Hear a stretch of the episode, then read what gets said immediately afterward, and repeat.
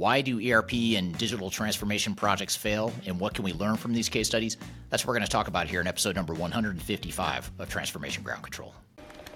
This is Transformation Ground Control. Your source for all things business, technology, strategy, and change. If you're growing your business, leading change within your organization, or undertaking any sort of operational or technology change initiative, this podcast is for you.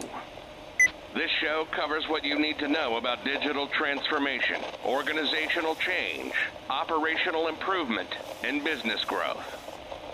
Five, four, three, two, one. And now, here's your host, Eric Kimberling.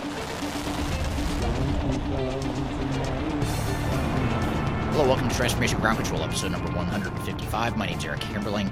This is the podcast that has everything to do with digital transformation, including the people, process, technology, and strategy side of transformation. This podcast is produced by Major Tom Productions and sponsored by Third Stage Consulting, which is the company I'm affiliated with. Third Stage Consulting is an independent and technology agnostic consulting firm that helps clients throughout the world reach their third stage of digital transformation success. We help clients with digital strategy, software evaluation and selection, implementation planning and implementation program management.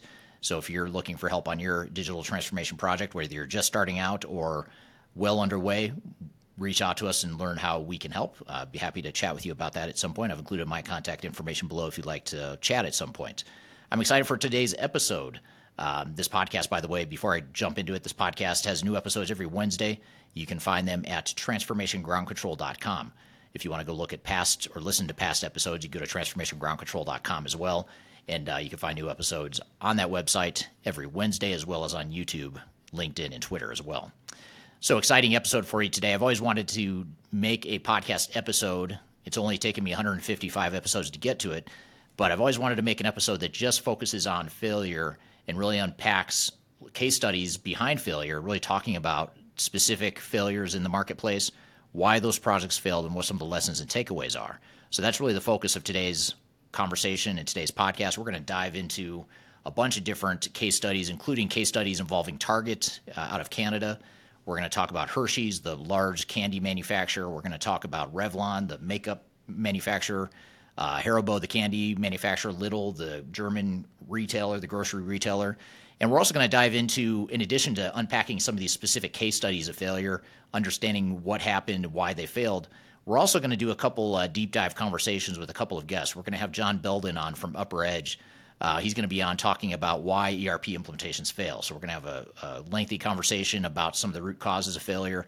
And we're also going to have Wayne Holtam from the Third Stage Consulting Asia Pacific team, who's going to be on talking about why SAP ERP implementations fail. So two different guests talking about the same topic, but obviously different perspectives, and uh, really want to dive deep into this whole concept of ERP failure. And more importantly, what are the root causes that we can uh, look at and make sure we avoid in our digital transformation projects? Now, one thing that fascinates me about failure is not only are there tons of lessons to be learned from failure, but also I've been doing this for about 25 years. I've been doing ERP implementations and digital transformations for about 25 years, and it's amazing to me how the technology has changed so much and has come so far in such a short period, or I guess it's a long period now. At one point, it felt like a short period, but it's been a longer period now, a couple decades. And so much has changed in the marketplace as far as technolo- technology. But one thing that has not changed is the way that organizations approach their technology initiatives. They are still making the same exact mistakes that I saw them making 25 years ago. And in fact, when I look back at failures and lawsuits that I first started getting involved with about 15 years ago as an expert witness, uh, I still see a lot of the same patterns, and I don't know that the industry has really moved much off that needle or, or moved off that spot that they were 20 or 25 years ago in terms of how they deploy technology.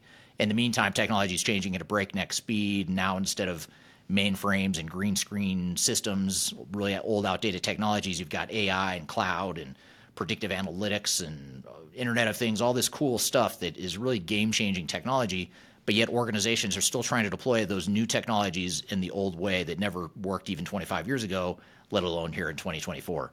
So I really want to dive into this topic in a bit more detail, and uh, I've got a really fun uh, episode lined up for you here with with a lot of different uh, perspectives and content here.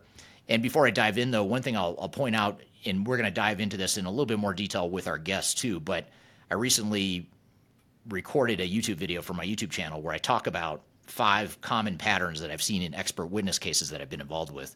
And I don't talk about this a lot on the show or in, in my content, but I do serve as an expert witness for failures in lawsuits in the marketplace. And we actually have a team of expert witnesses now. It's grown from being just me as an expert witness to now we've got others on our team that are also expert witnesses. And being an expert witness is different than our core business. Our core business at Third Stage Consulting is to help clients through their transformations, starting with digital strategy, selection, implementation, et cetera. We also get involved with helping clients recover their projects when they failed.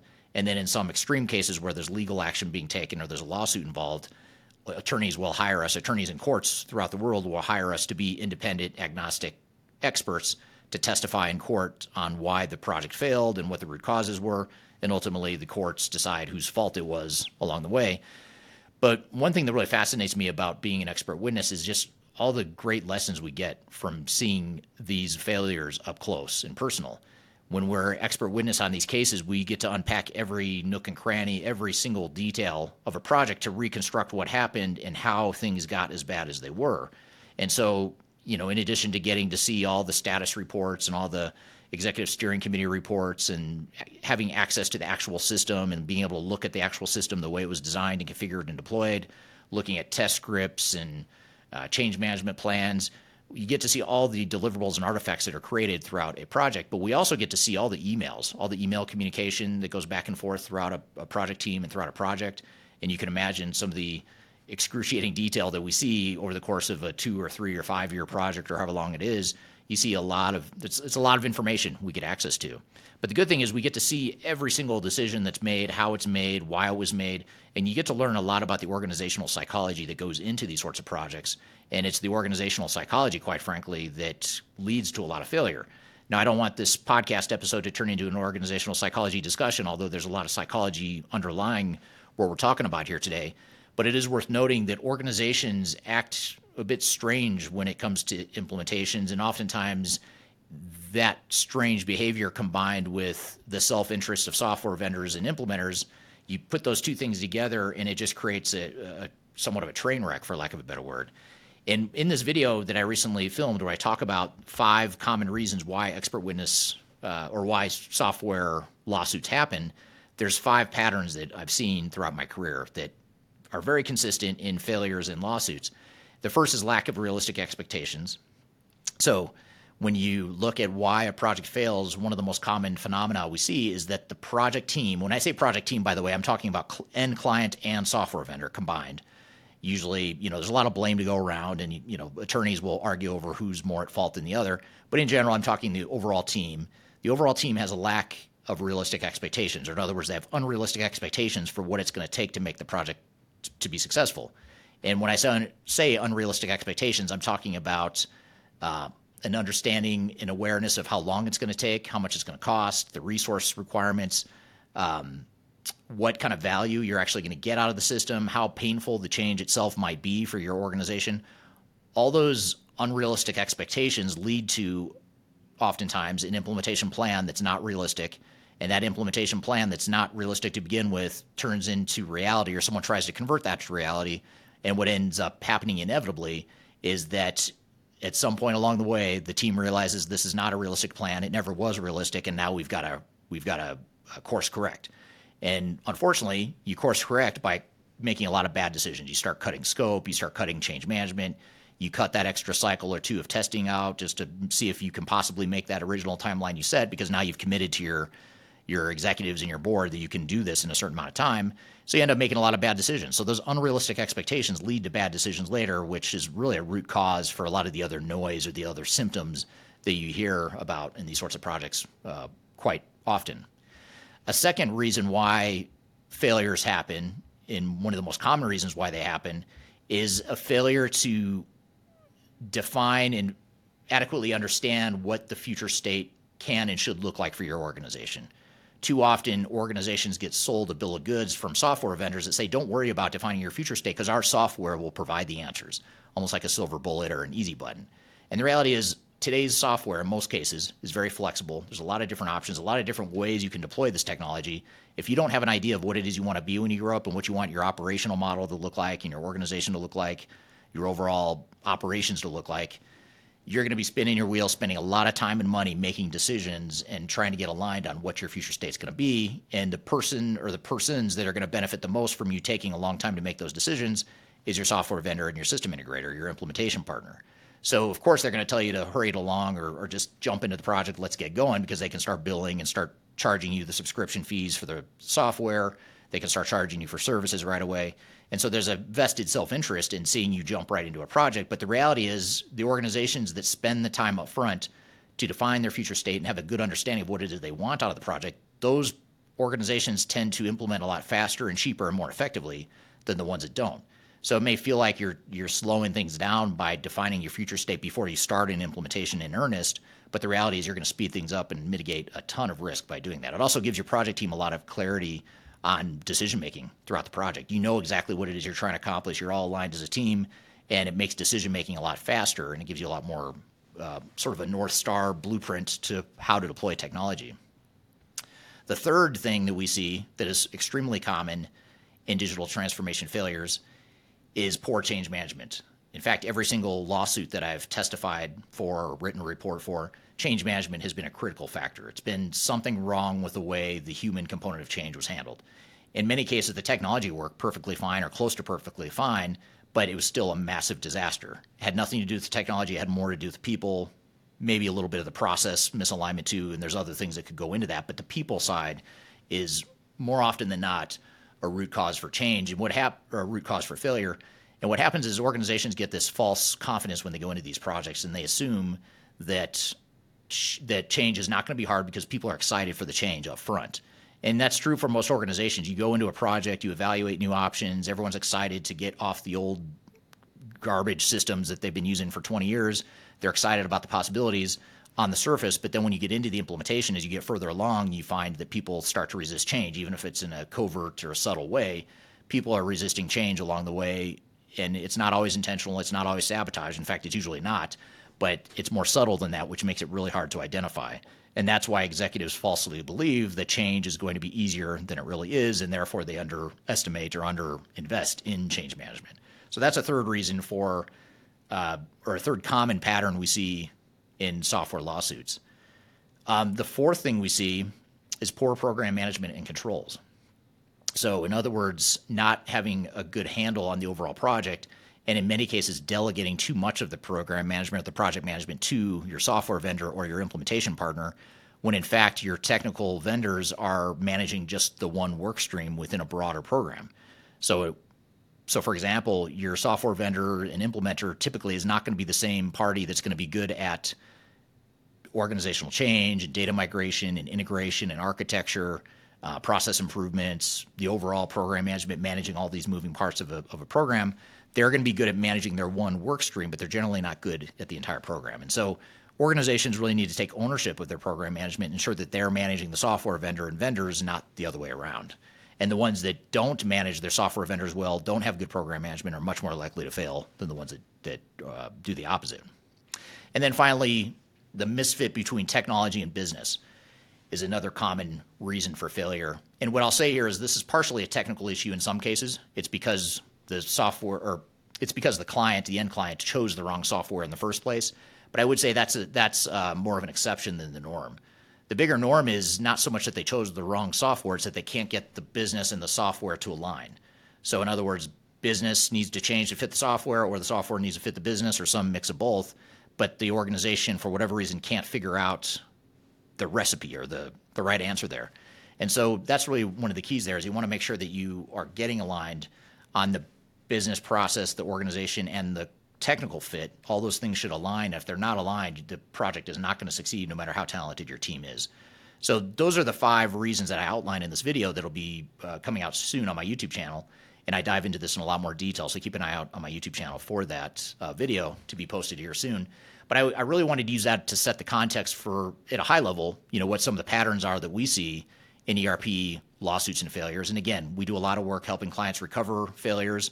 We also do the expert witness work to help uh, attorneys decipher, or sift through who's at fault in these different projects. Um, but we also help clients through their implementations, their software selection, their digital strategy, and all that good stuff too. So we do a lot of stuff as a team. We've got a pretty uh, broad team of, of close to 100 people, So we've got a lot of experience in in in seeing a lot of different situations. And so I wanted to provide that context of the five reasons that we've most commonly seen lawsuits happen. And what I want to do in the rest of this episode is play you some clips and provide some content and some context of case studies of specific um, of specific failures and what some of the lessons and takeaways are. And I tried to pick some of the highest profile names out there, partially because it'll pique your interest to see that even the largest, most mature organizations out there are failing in their projects. And also because there's some good takeaways. When you look at these really complex, large organizations that everyone's heard of, there's a lot of good takeaways that we can that we can apply to our organizations, especially if we're not as complex or not as big of an organization as some of these companies. So we're going to look at case studies here in the rest of this episode. We're going to look at case studies of ERP failure at Target in Canada. That's where we're going to start the conversation here after a quick break. That's that's coming up next. That's going to be with Kyler, Mitch, and Jordy from the Third Stage Consulting team. Um, they're going to do a, a roundtable discussion of why the the Target ERP implementation in Canada, in particular, why that project failed. And then we're also going to get into the Hershey's failure. Uh, we'll provide a case study there, and then we'll have our next guest on the show after that will be John Belden from UpperEdge. He and I are going to have a conversation about why ERP implementations fail We'll get into some more case studies involving Revlon, Haribo, and Lidl. Uh, Revlon's the consumer product company, Haribo's the candy company, and Lidl is a retailer, a grocery retailer based out of Germany. So we'll talk about failures at those those three organizations, and then finally, last but not least, we'll have a lengthy conversation with Wayne Holtam from the Third Stage Consulting team, who's going to be on talking about why SAP implementations fail. And even though that segment is focused on why SAP implementations fail. It's actually relevant to any sort of implementations. We're not here to pick on SAP. Um, some of you may wonder too, why are we picking on case studies that are failures that involve SAP? I think every single one of these case studies we're going to get to today, if not most of them, uh, or most of them, if not all of them, are SAP implementations. That is not by design. That's simply because, if you think about it, large, high profile organizations are much more likely to implement SAP than any other system. So the sample size is a bit skewed in that regard. But we're not here to pick on SAP or any specific software vendor. We're here to talk about general uh, failure lessons. So that's what we're going to get to today. We're going to get into starting things off here in just a moment, though, with the, the failure, the ERP failure at Target in Canada with Kyler, Mitch, and Jordy from the Third Stage Consulting team. But first, we're going to take a quick break. We'll be back with more Transformation Ground Control.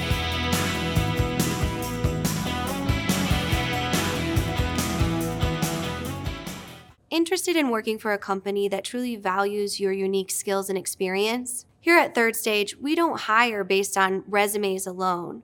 We look at the full candidate, experience, and willingness to provide excellent service for our clients. Within a technology independent and agnostic consulting firm, you have the opportunity to learn across industries with a diverse group of clients. Our consultants also have the opportunity to diversify their portfolio and learn across technology systems. If you're interested in joining a high growth entrepreneurial organization, please reach out to us at work at thirdstage consulting.com.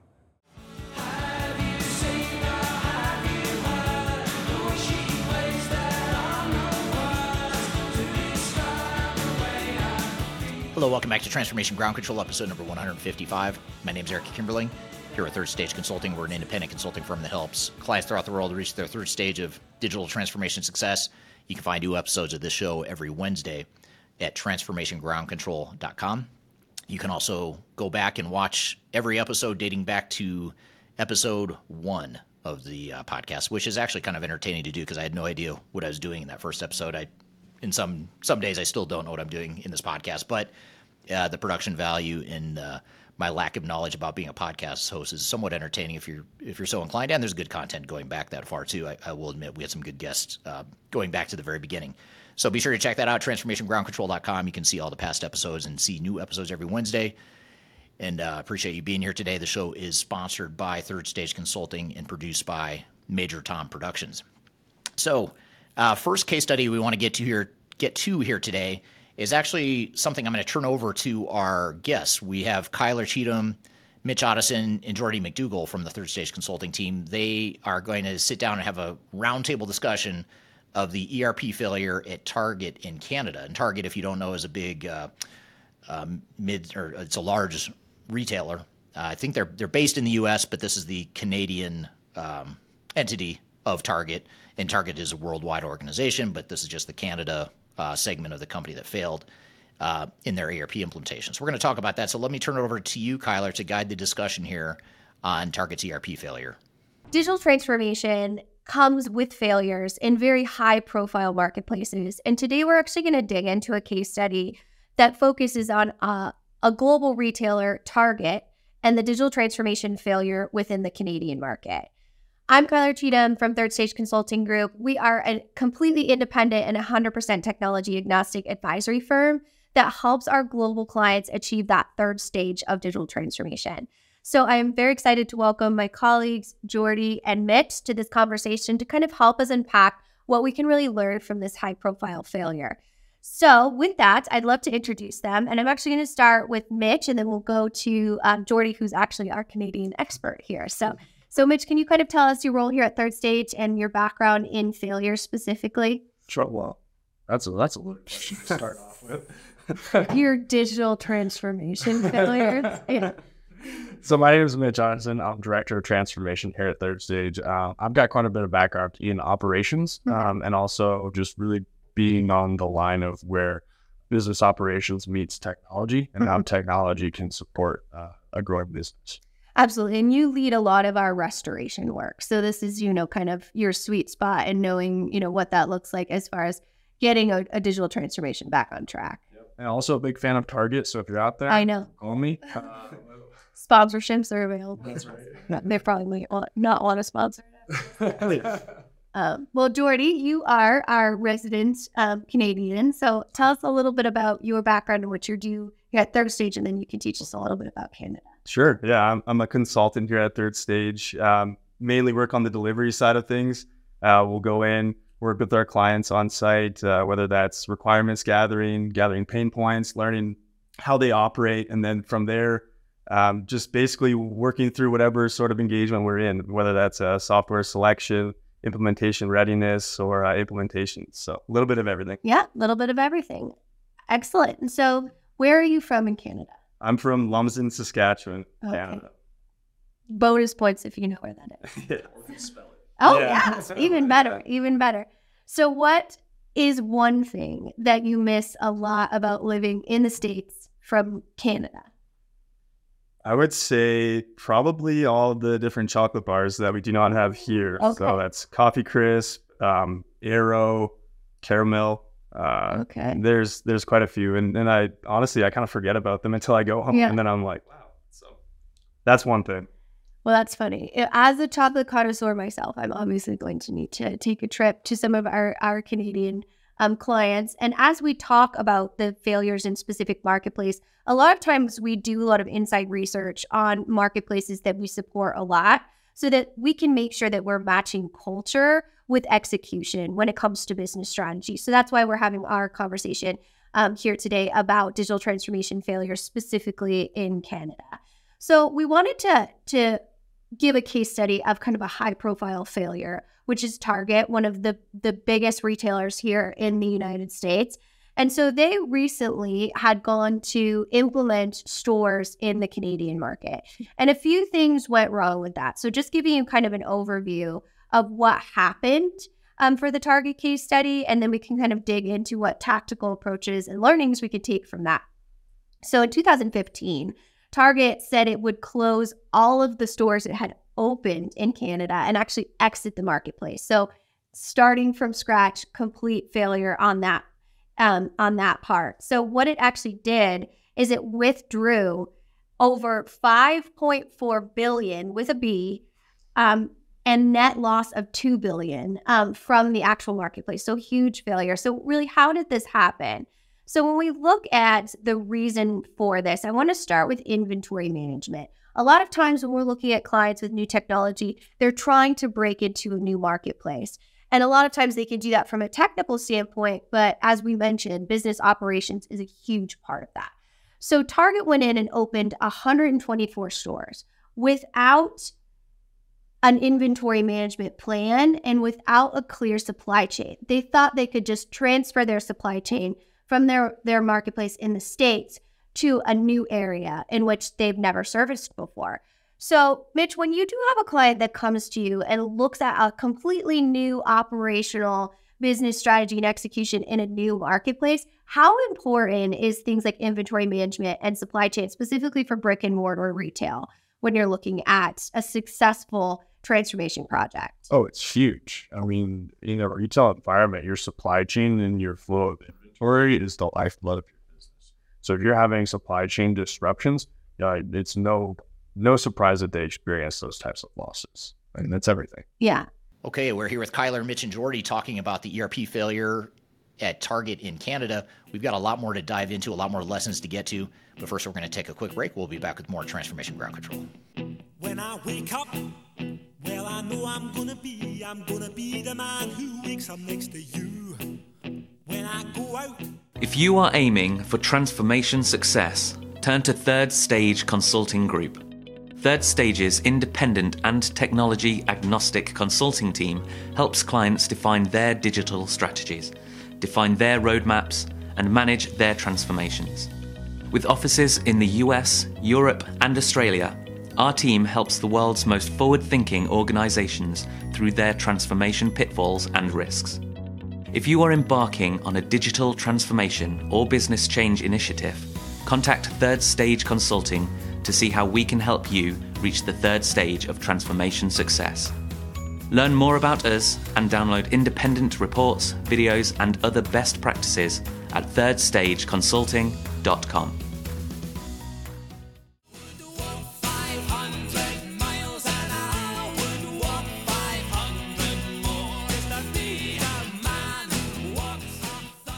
Hello, welcome back to Transformation Ground Control, episode number 155. My name is Eric Kimberling, and you can find new episodes of this show every Wednesday at transformationgroundcontrol.com. You can also go to that same website, transformationgroundcontrol.com, to subscribe on whatever platform you prefer to listen or watch the show on, uh, including YouTube and uh, podcast audio platforms throughout the world. So be sure to check us out there. We're here in the midst of a conversation between Kyler, Mitch, and Jordy from the Third Stage Consulting Team talking about the ERP failure at Target and some of the lessons from that. So let's jump back into the conversation. And so, being Canadian, Jordy, we did learn through our um, research on this case study that a lot of times the marketplace lives close to the United States or lives close at least within driving distance that they could access one of those bigger retailers. And that was a main pain point in the project because if now you launch all of these new beautiful stores that you spent money to build, staff, have inventory around, and you have the ability to go source that in another area. It sounds like the consumer perception of the targets in Canada were not all that positive.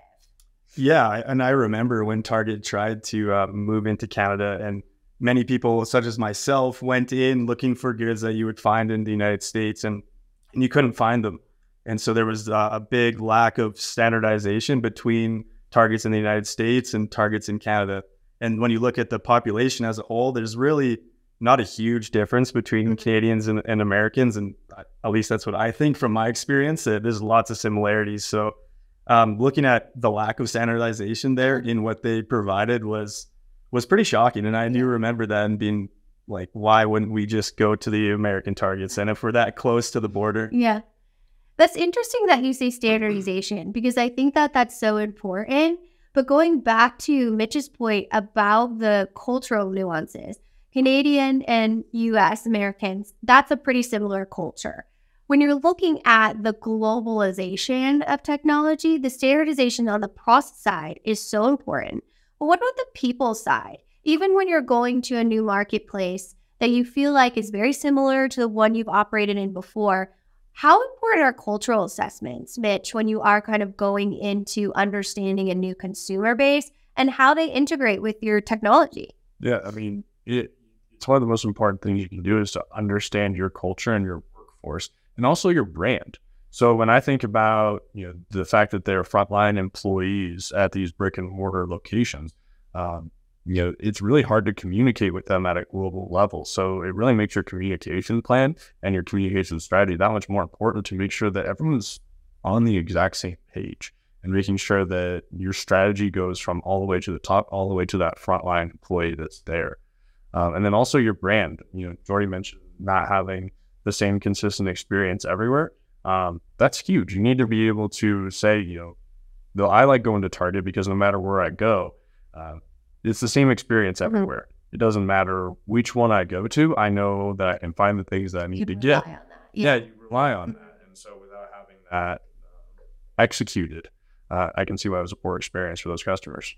So let's talk a little bit about restoration and kind of closing out this conversation. What can we learn from this? So they went in hard, right? They launched a lot of stores all at once within a new marketplace, which when you have the capital of that type of company would might make sense. So when you have a company that's struggling with inventory management or supply chain, what are a few things that you come in and say, all right, how do we right this ship? How do we ensure that we're getting um, good behaviors on the inventory side, on the supply chain side? What are some recommendations that you would give a company like that when they are struggling? I would think about analyzing my current market and Mhm. And trying to understand and forecast which products you should bring into the store, and then which ones will be uh, high ticket offerings, and which which products do you need to have a a, a bigger backfill or supply of in your warehouses. I think that's one thing that um, the Canadian targets could have learned from Yeah. is to analyze their current market. I said that it's very similar to the United States, but there's definitely some some differences and little tiny nuances. So beginning with the end in mind, seeing what your consumers are really looking for, and then working from there backwards and, and making sure that your supply chain fits the need that the consumers are looking for. 100% that customer centric approach to business operations is a main trend that we've seen in 2024. It's no longer just back house, right? We've seen with the COVID 19 pandemic how that can really affect front end consumers. So, final thoughts here, Mitch, on looking at supply chain specifically, because that is the reason for this billion dollar failure uh-huh. ultimately. How important is supply chain management visibility within your overall technology stack so that you're able to forward think these types of failures? I don't know how you can try and execute a project like this at this scale without supply chain visibility. Um, understanding the rate and turnover for all of your products and, and the velocity that they're moving. Um, I don't know how anyone can do that and try and do that at that scale without those key insights. So it, it seemed like it was doomed to fail uh, based on the way that they went about doing these things based on what we're saying here. Absolutely. Well, lots of great information that we learned from here. So thanks for kind of unpacking that and sharing your insights with us when it comes to this failure within the Canadian market. We always turn to our audience because the importance of the third stage mission is the diversification of communication and the sharing of learning. So if you do have more insights around this transformation failure or failures in general, I encourage you to share in the comments. You can also view our YouTube channel for additional failures in other areas, as well as some supply chain and inventory management supporting systems and strategies. All right. Thank you, Kyler, Mitch, and Jordy. Great conversation. Good stuff there. A lot of good takeaways and lessons. We're going to take a quick break. When we come back, we're going to talk about Hershey's. That's going to be our next case study we're going to get to. And later in the show, we'll also get to Revlon, Haribo, Lidl. We'll also talk about why ERP implementations fail. So be sure to stick around. We've got a lot more to cover here in the, we'll call it the, uh, the ERP project failure episode of Transformation Ground Control. We'll be right back.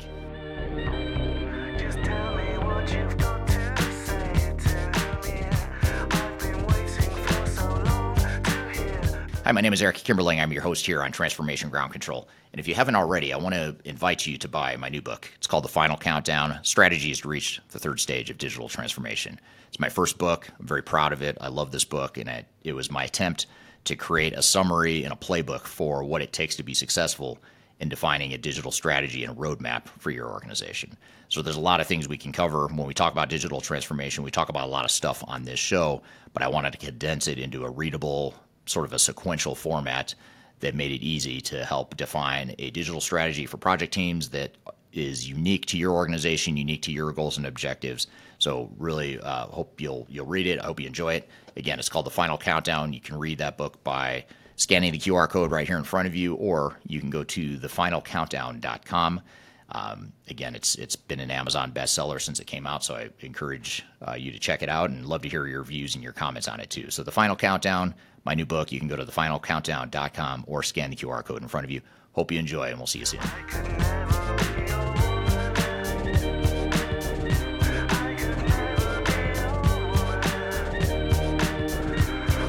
Hello, welcome back to Transformation Ground Control, episode number 155. My name is Eric Kimberling. You can find new episodes of this show every Wednesday at transformationgroundcontrol.com.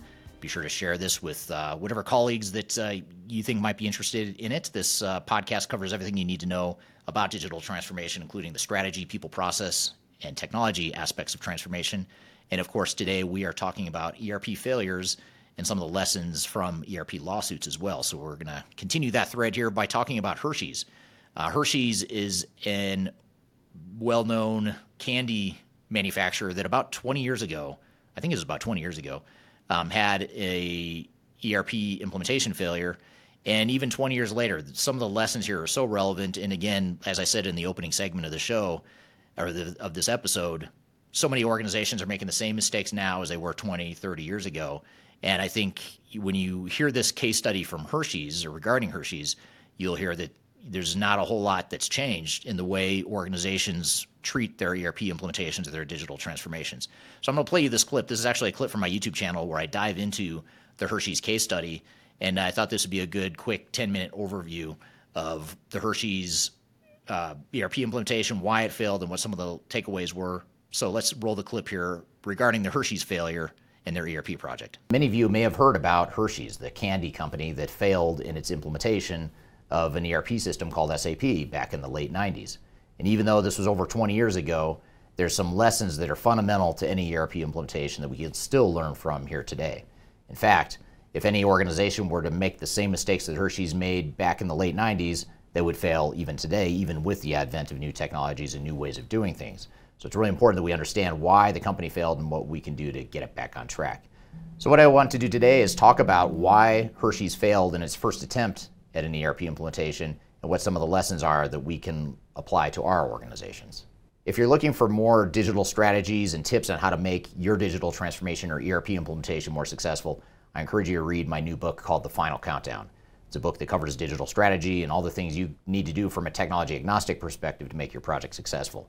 You can read that by scanning the QR code in front of you, going to thefinalcountdown.com, or you can scan the links in the description field below.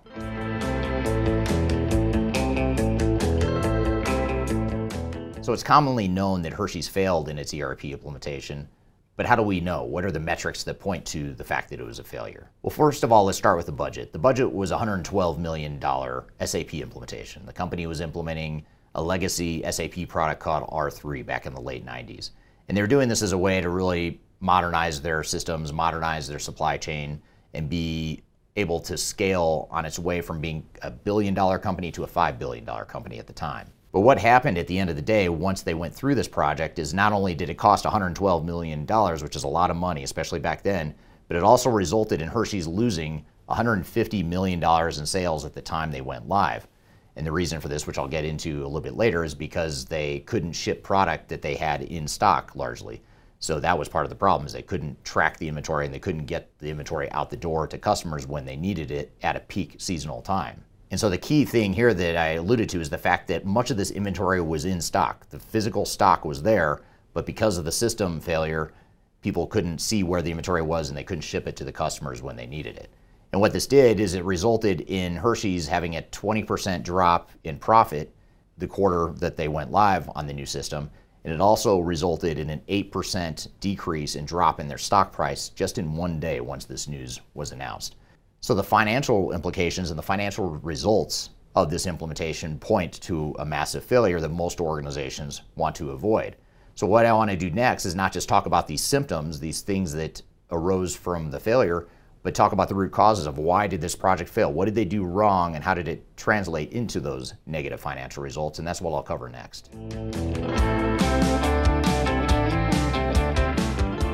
First, let's start with the overall implementation strategy and plan, which was highly flawed, in my opinion, based on what I've read during research of this. And first of all, let's look at the overall implementation duration. The implementation duration was recommended to be 48 months, which is about four years. Seems like a long time, but for a large organization, that seems pretty reasonable. But what Hershey's did is they pushed back on that duration and said they wanted to try to get it done in 30 months, not 48. Reason being is this is in the late 90s, and there was a fear that the Y2K situation was going to get the best of them. In other words, back in the 90s, a lot of companies were worried about their legacy mainframe systems, which was what Hershey's was on. They were worried that the two digit year code. So, in other words, 1999 would be entered in a system as 99, not 1999. People were worried that once 2000 hit and it switched to 00 in the system, that the systems would all crash. Now, that never happened to anyone, by the way, so it makes you wonder if this was a real fear or if it was generated and produced and manufactured by the software industry, but that's a whole topic for another video. But the point is that Hershey's was afraid of Y2K. They knew they had to switch their systems faster. They thought they needed to switch their systems faster, so they compressed that time frame into an unrealistic 30-month duration. They also opted for a big bang approach, largely because of this 30-month timeline. They wanted to streamline things and go with a big bang approach, meaning that they were going to deploy all the modules and all the functionality all at once, overnight, flip the switch onto the new system. That's a highly risky endeavor that companies actually used to do back in the 90s and early 2000s. You don't hear about it as much nowadays because I think a lot of organizations understand the risks and they're not willing to take that risk. But at the time, Hershey's went with a big bang approach and they flipped the switch on a lot of functionality almost too fast, faster than the organization can handle it, clearly. Perhaps even more damaging was that they limited their testing. So they didn't test the system the way they should have. They scaled back on their testing cycles, largely because, again, they were trying to compress their implementation into a 30 month time frame when it probably should have been closer to the 48 months that was originally planned for. So testing was something that got off track, and I'm going to come back to that because that's a really important point and one of the core root causes of why this project failed is because they didn't test some of the core critical processes that happened during the holiday season for a chocolate manufacturer. I'll come back to that point too. And then finally, as part of their implementation strategy and plan, they stockpiled some extra inventory in the event that there was a problem, but they only stockpiled eight days on average of inventory. So they thought we are increasing the number of days of inventory we have on hand. That should cover any outage that we might have or any problems that we might have, but it turns out that wasn't nearly enough. They should have had a lot more inventory on hand for the implementation. So these are the, some of the flaws and fatal mistakes that they made early in the implementation planning and the overall implementation strategy, and these are mistakes that most of us could avoid by taking a better path for the digital strategy.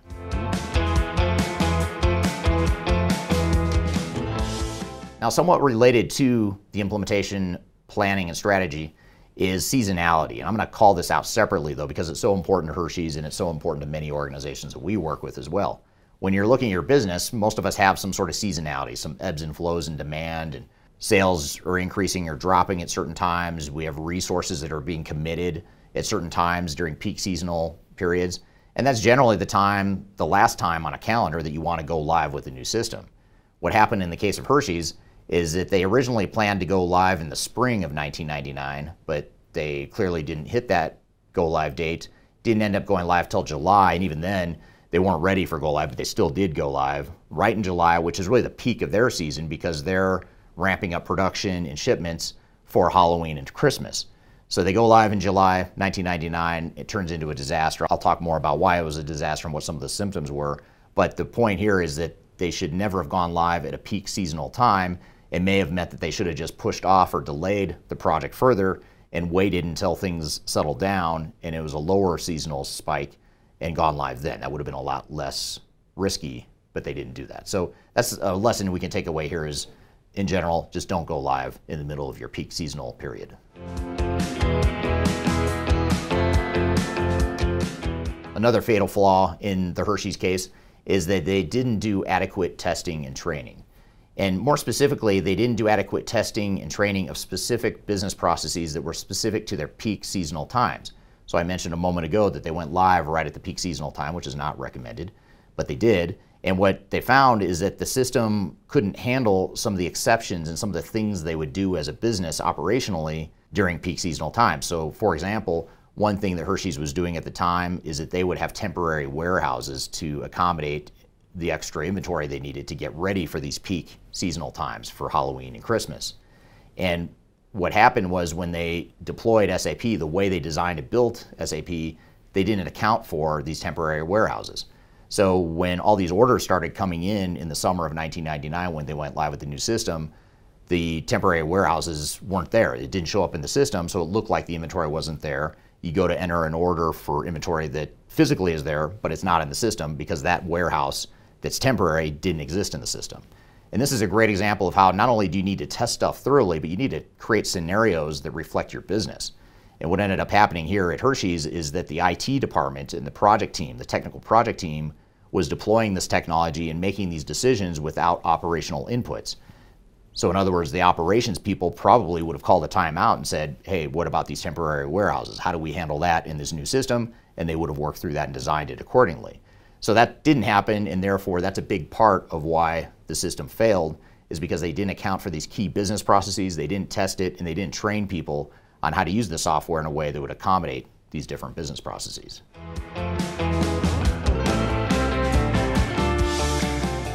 Hershey's also suffered from some organizational issues at the time it was going through the implementation, not necessarily related to the project itself, but just in general.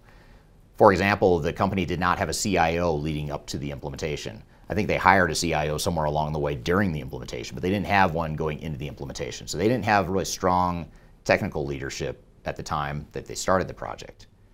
Another challenge is that there was a disconnect between IT and the business. I mentioned a moment ago that there were key business processes that were not considered and baked into the implementation because the IT people were driving the process and they were making decisions without enough input from operations, and they ended up overlooking a really critical part of their business and their operations during seasonal peak times.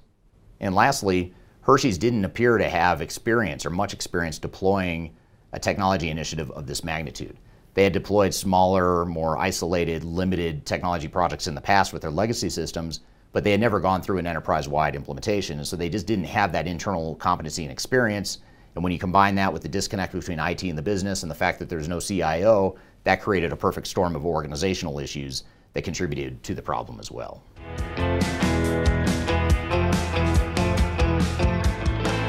Now, another thing to consider that Hershey's may not have, I don't know this for a fact, but I suspect they did not consider the cost of disruption. And what I mean by the cost of disruption is what happens if the project fails or what happens if we have problems during the implementation. Most organizations are really good at planning and budgeting for the implementation itself, what they think it's going to cost to go through the implementation, but what they're not good at is quantifying the risk of what happens if we can't ship product. What happens if we can't close the books? What happens if we can't run payroll? What is that going to cost us?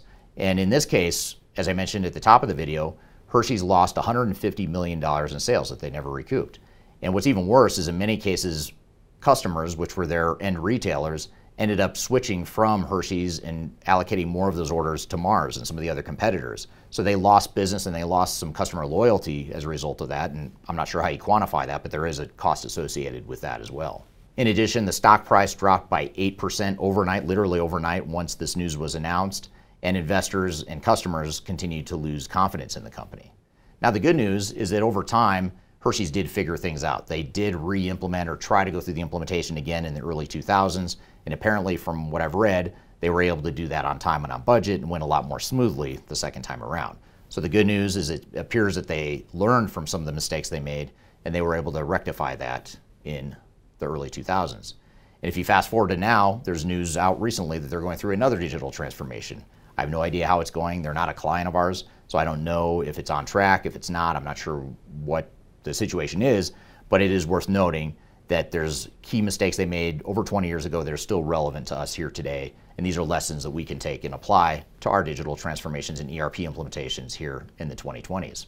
All right, well, that's a classic case study involving a well known company that failed in their ERP implementation, didn't get the timing right. There was a lot of testing issues, a lot of common challenges that they had in, in that project that led to uh, a failure and ultimately uh, a lawsuit, uh, I believe. And so, uh, a lot of failures that um, could point to that same case study and say that they made the same mistake. So, a lot, lot to learn there. In fact, we're going to shift gears and bring on another guest here after a break. We're going to bring John Belden on the show from uh, UpperEdge. And UpperEdge is a company, I'll let him describe it here in just a minute.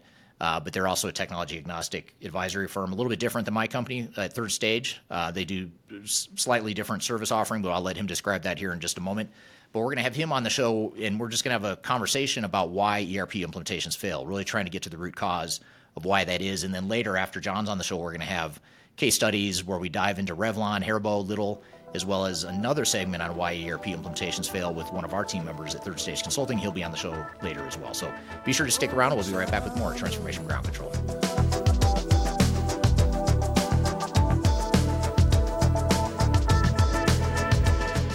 Aiming for transformation success, turn to Third Stage Consulting Group. Third Stage's independent and technology agnostic consulting team helps clients define their digital strategies, define their roadmaps, and manage their transformations. With offices in the US, Europe, and Australia, our team helps the world's most forward thinking organizations through their transformation pitfalls and risks. If you are embarking on a digital transformation or business change initiative, contact Third Stage Consulting to see how we can help you reach the third stage of transformation success. Learn more about us and download independent reports, videos, and other best practices at thirdstage-consulting.com.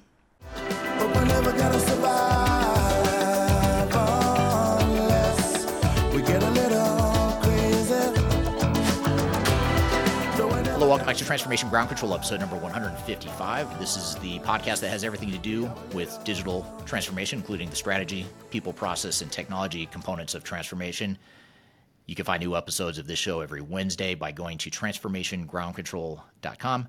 And the show is sponsored by Third Stage Consulting, which is a tech agnostic consulting firm that helps clients throughout the world with their digital transformation journeys.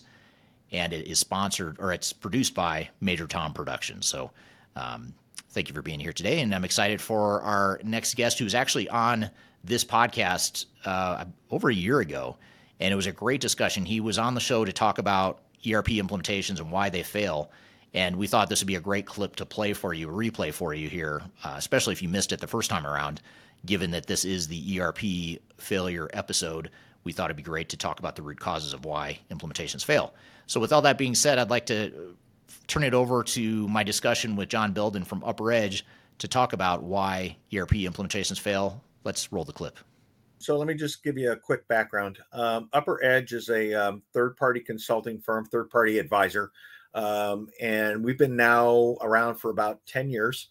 Uh, we were formed based upon a, I'll call it. Um, it used to be a co- small company called AMR Research, and when AMR Research uh, got purchased, Dave Blake, who is the founder of uh, UpperEdge, uh, took the uh, I'll call it the advisory service that used to work with people on uh, negotiating their deals with Accenture, negotiating their deals with IBM or SAP. He started up his own third party uh, advisory firm that actually does the same thing. So, our foundation and our roots is a third party advisory service that focuses on helping clients, I'll call it, um, work in the negotiation with those um, those types of firms. There's a commercial advisory component of UpperEdge, and then there is what's what I refer to as what we refer to as a project execution advisory service. And in the project execution advisory service, that's the area that I lead. We really focus on, I'll call it maximizing the value that our clients get out of their systems integrators. So if you're doing a $20 million deal with um, with Accenture as an example, um, you know, Accenture will come and help you get all the value out of SAP or all the value out of Oracle, but Accenture doesn't come with a user manual that says how do you maximize the value out of the third party, right, or out of your systems integrator once you've signed the contract. And so that's the area that our project execution advisory services focus on is not on how best to run your project, but how best to maximize the value that you get out of your systems integrator that's running that project with you and for you. So it's a little bit of a, you know, a little bit of a variant and we don't come in and do the project, but we will help you maximize the value that you get out of them. Uh, I've been with UpperEdge now about eight years uh, in this capacity. Prior to that, and this is where you and I met, right? Prior to that, uh, I worked for a company called the Timken Company, uh, manufacturing organization out of uh, Canton, Ohio. Roughly, uh, it was about a $5 billion organization at the time. My last role before I retired there was to lead the Timken Company's transformation and the implementation of SAP. It was about a five year program at the time, uh, global program, putting it in, I would say it was roughly $200 million in, uh, at the time. So, pretty substantial uh, transformation effort. And that's really where I got, I'll call it, um, my foundation in understanding transformation and where I became a student of transformation failures because a lot of the problems that we have when I got out there and Googled it, it was, well, we're not the first one to have this problem. We're certainly not going to be the last one to have these problems. And that's where I became kind of a student in this space of, of failures and how they fail and looking for insights into can you understand when a project's going to fail? Well in advance of that failure, kind of predictions, and that's that's where it really kind of became the foundation of the the service offering as well. Yeah, that's that's interesting and interesting background of how you know how your career has evolved and also how UpperEdge formed uh, ten years ago. Uh, what's interesting when you were describing that, you, you talked about the value, maximizing the value of system integrator. I'll, I'll come back to that point, but we have some questions we'll get to on that. You say that because it's very rare, if ever, that you hear someone say, "What's the value you're getting out of your system integrator?" Usually, it's yeah. What's the cost? What's the price tag? How can I drive that cost down? It's sort of it's an interesting take on that that I want to come back to because I, I think that's an important point. Yeah, it is. And it's a lot easier to drive higher levels of value than it is to drive lower levels of cost. It's a great point. Yeah. Yeah. Let's come hold that thought though. I want to come back to that because that's a, that's a really important area to dive into. Um, and we sort of broke, you know, the questions that, that I have for you are sort of broken into two halves. And uh, this is not meant to be overly scripted by any means. And certainly, like I said, if the audience has questions, love to get your questions as, as we go here. We sort of broke it up into sort of a segment up front where we talk a little bit about uh, just some case studies or examples of failures, sort of what happened and just what's the story behind those failures.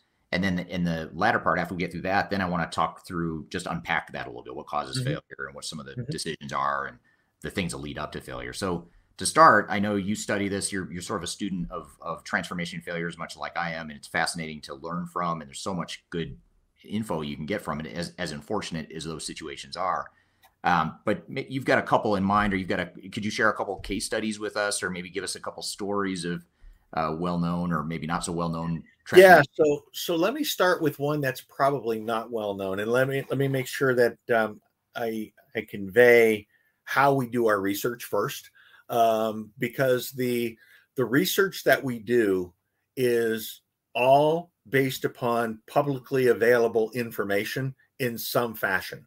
Meaning, you know, I'm either looking at lawsuits, I'm looking at published audit reports, I'm looking at, uh, I'll call it. Um, uh, company, uh, you know, the company, let's call it the um, transcripts that come out of calls, uh, their their company reports, etc.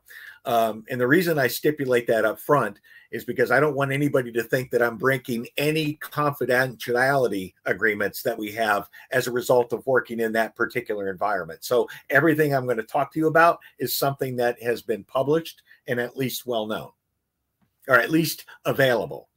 Um, so the first one that I that I teed up, which is one that is um, not written about a lot, is a company called Israeli Chemical Limited.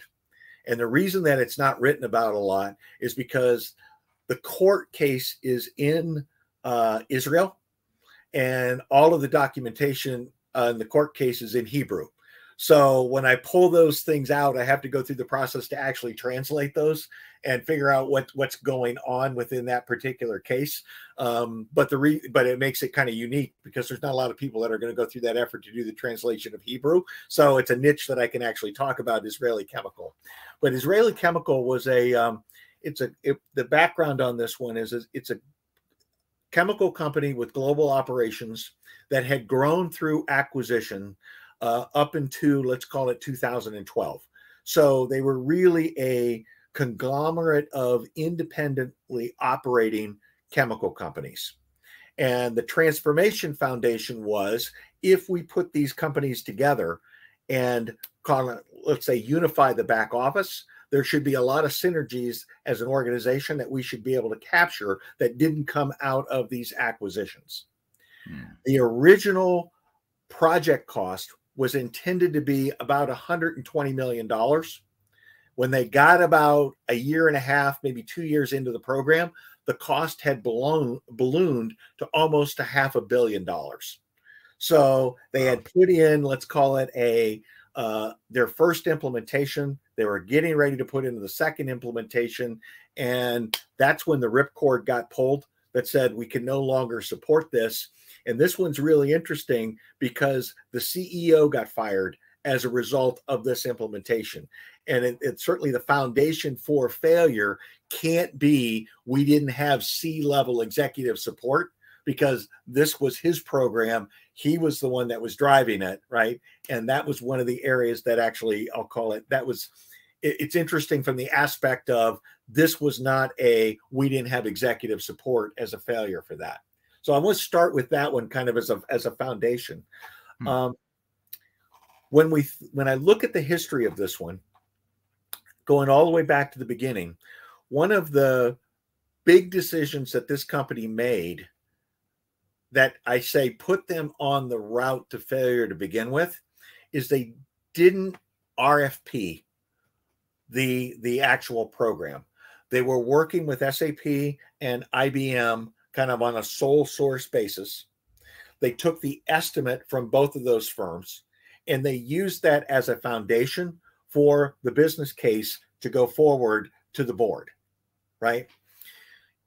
In those particular scenarios, one of those things that we found um, is you would think that the, the systems integrator in a sole source environment would be motivated to give you um, a higher price rather than a lower price because there's no competition.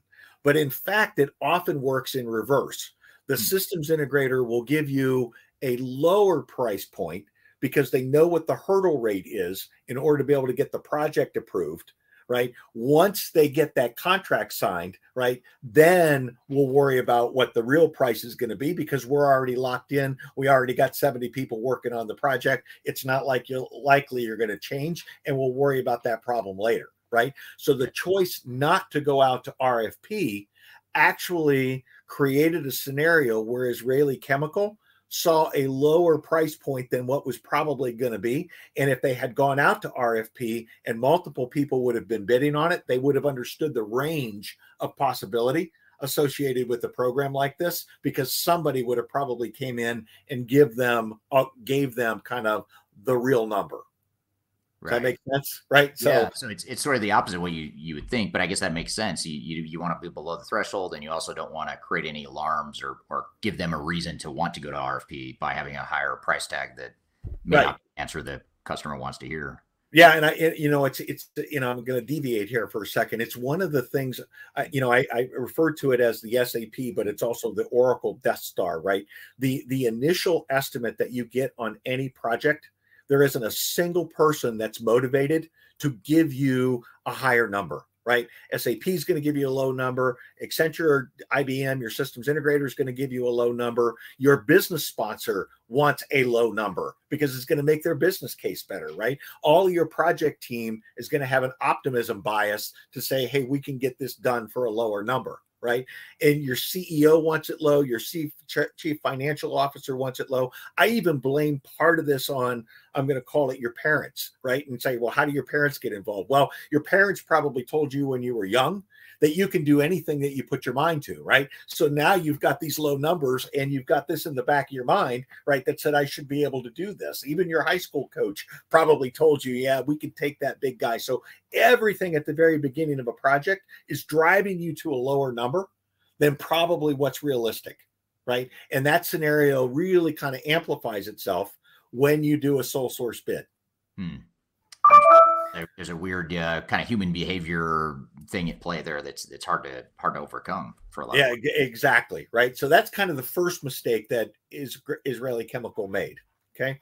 Now, the second mistake that they made was, and, and I say the, the concept of a single global instance with single global processes that are going to address all of their multiple business units. Okay.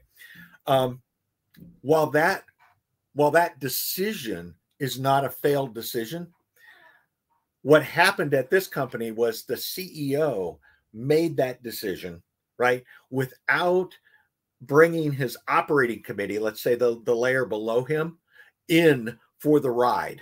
That they hadn't holistically bought into the common set of processes across our organization.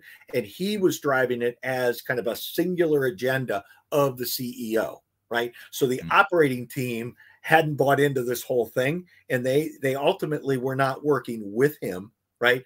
But they were working their own thing and it was oh by the way this is a ceo's project. He's got that going and it's on the side right? So that global operating model actually worked against them because the rest of the organization wasn't bought into right working toward that lo- local model. And so they met a lot of resistance, I'll call it, in the field in that space, right? So that's kind of bad decision number two. The third bad decision that they made was who they put in charge of the project to begin with, right? Now, I know everybody's going to say, well, he's probably going to say they put an IT guy in charge, right? But they, but they didn't. They put the they put the heir apparent to the CFO in charge, right? So they put a finance guy in charge of the program, but the finance guy had a focus on, I'll call it financial efficiency, right? And not business operation efficiency. And his immediate bias on the program was financial, meaning we need to hit, obviously, be able to roll up numbers for the organization. That's what we need in a common ERP system. But his mindset was also on budget and schedule for the program because that's what he knew and understood as metrics, right, of a good program. So now the project is being purely measured on budget and schedule as it's being raised up to the organization. And you know, when I look at a project, that's the third thing that I'm worried about is budget and schedule. First thing I'm worried about is operational continuity. Second thing I'm worried about is benefit. Third thing I'm worried about is, you know, budget and schedule. When you put that budget and schedule at the top, it immediately starts to drive bad behavior in terms of the other two, right? In terms of what it creates, right? So the positioning of that initial guy, uh, CFO, that's kind of bad decision number three because you've got a, I'll call it the wrong behavior on the program. I'll call it bad decision number four, right? As they were going through this project, they completely restructured the organization and they changed the setup of the organization and right the legal entity structure of the organization. So anybody that knows anything about sap or oracle or those areas the company hierarchy that you set up at the very beginning right if you change that hierarchy in the middle of the project right well you know i you know i heard somebody say that sap and oracle are very flexible but it's kind of like flexible like wet cement right? right? You know, once it once it sets up, right? It's really really hard to change. So now they've got this restructuring that they've got to do, and in the middle of the program, they've got to kind of pivot and redesign the organization inside of the program. So that's kind of bad decision number 4, mm-hmm. right? Then you get into okay, now we're behind schedule, right? Now we've got issues, uh, you know, with the um, I'll call it budget and schedule our budget we, we're behind schedule budget and schedule how do you catch up? Well simple. We just take out a testing cycle right? So they took out a complete testing cycle in the implementation. Now they take out this testing cycle when they go live right with their first implementation. All they have is operational problems right? Operational problems operational problems operational problems. And at that point in time that's when the board got involved and said, This project is going to be a disaster. Pull the ripcord. CEO gets fired, right? And they go back to, We're just going to operate in this independent fashion. Now, I spent a lot of time kind of talking about the, the bad decisions here. Um, and, and what you didn't hear me do is blame any of this on the systems integrator right? Because the systems integrator, by and large, was just along for the ride. If you want to put fault on the systems integrator, it was the initial bid that they had provided, right? Not their ability to execute to the plan that had laid out, right? And so, to a certain extent, I think they kind of laid in wait, which a lot of them do, right? Because they know where the client's going to fail, and then say, "Oh, by the way, it's not our fault." All right, we're here with John Belden from UpperEdge talking about why ERP implementations fail. We've got a lot more to cover, but first we're going to take a quick break. We'll be back with more Transformation Ground Control.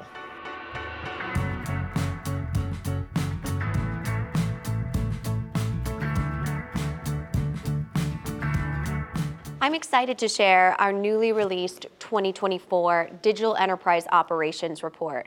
This free download is available on the Third Stage website at thirdstage-consulting.com. This report is truly packed full of technology independent and agnostic insights for your project to ensure that you're strategically optimized for success. Download your copy today with the QR code in front of me or visit our website for more details.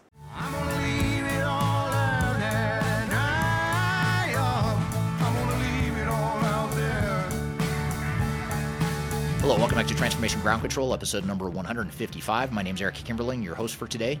You can find new episodes of this show every Wednesday at transformationgroundcontrol.com. The show is sponsored by Third Stage Consulting, an independent consulting firm that helps clients with digital transformations, and it's produced by Major Tom Productions. We're here with John Belden from UpperEdge talking about why ERP implementations fail. Let's jump back into the conversation.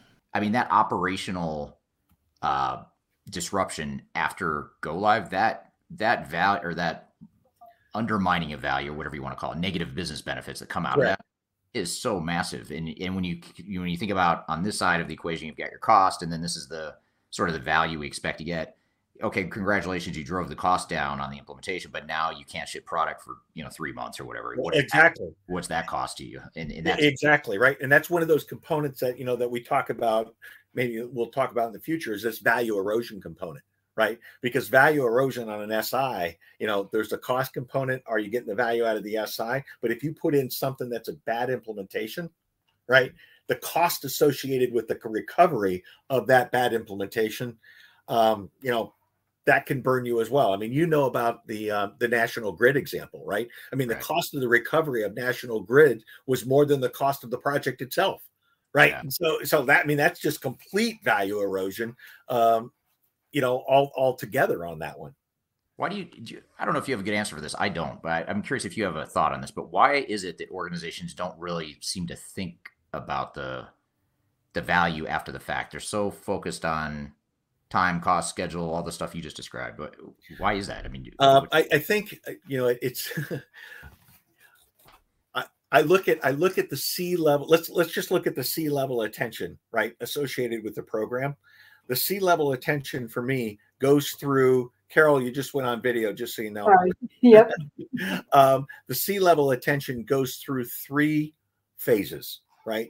Phase number one is all focused on value, right? Which is what's the business case for, that we're going to get out of this? Where's the value going to come from this, et cetera, et cetera. Once that business case and once that project gets approved, right? Then it focuses and it comes into budget and schedule, right? And the reason, from my perspective, that it goes to budget and schedule is because the project managers, when they start getting asked, How are you going to measure this project? It's the only thing that they can elevate immediately to the senior teams, right? It's the only numbers that are available. We got to go in and talk to them about something. What are we going to talk to them about? Let's talk about budget and schedule because that's what we know. Now you've raised that up to the level of the key KPIs to the senior team that you can't avoid talking about it as the first thing because you personally, as the project manager, have created this right as the first thing. And that's what that senior team understands. And now that's what they've been conditioned to expect right. So you're going through that that second phase of budget and schedule.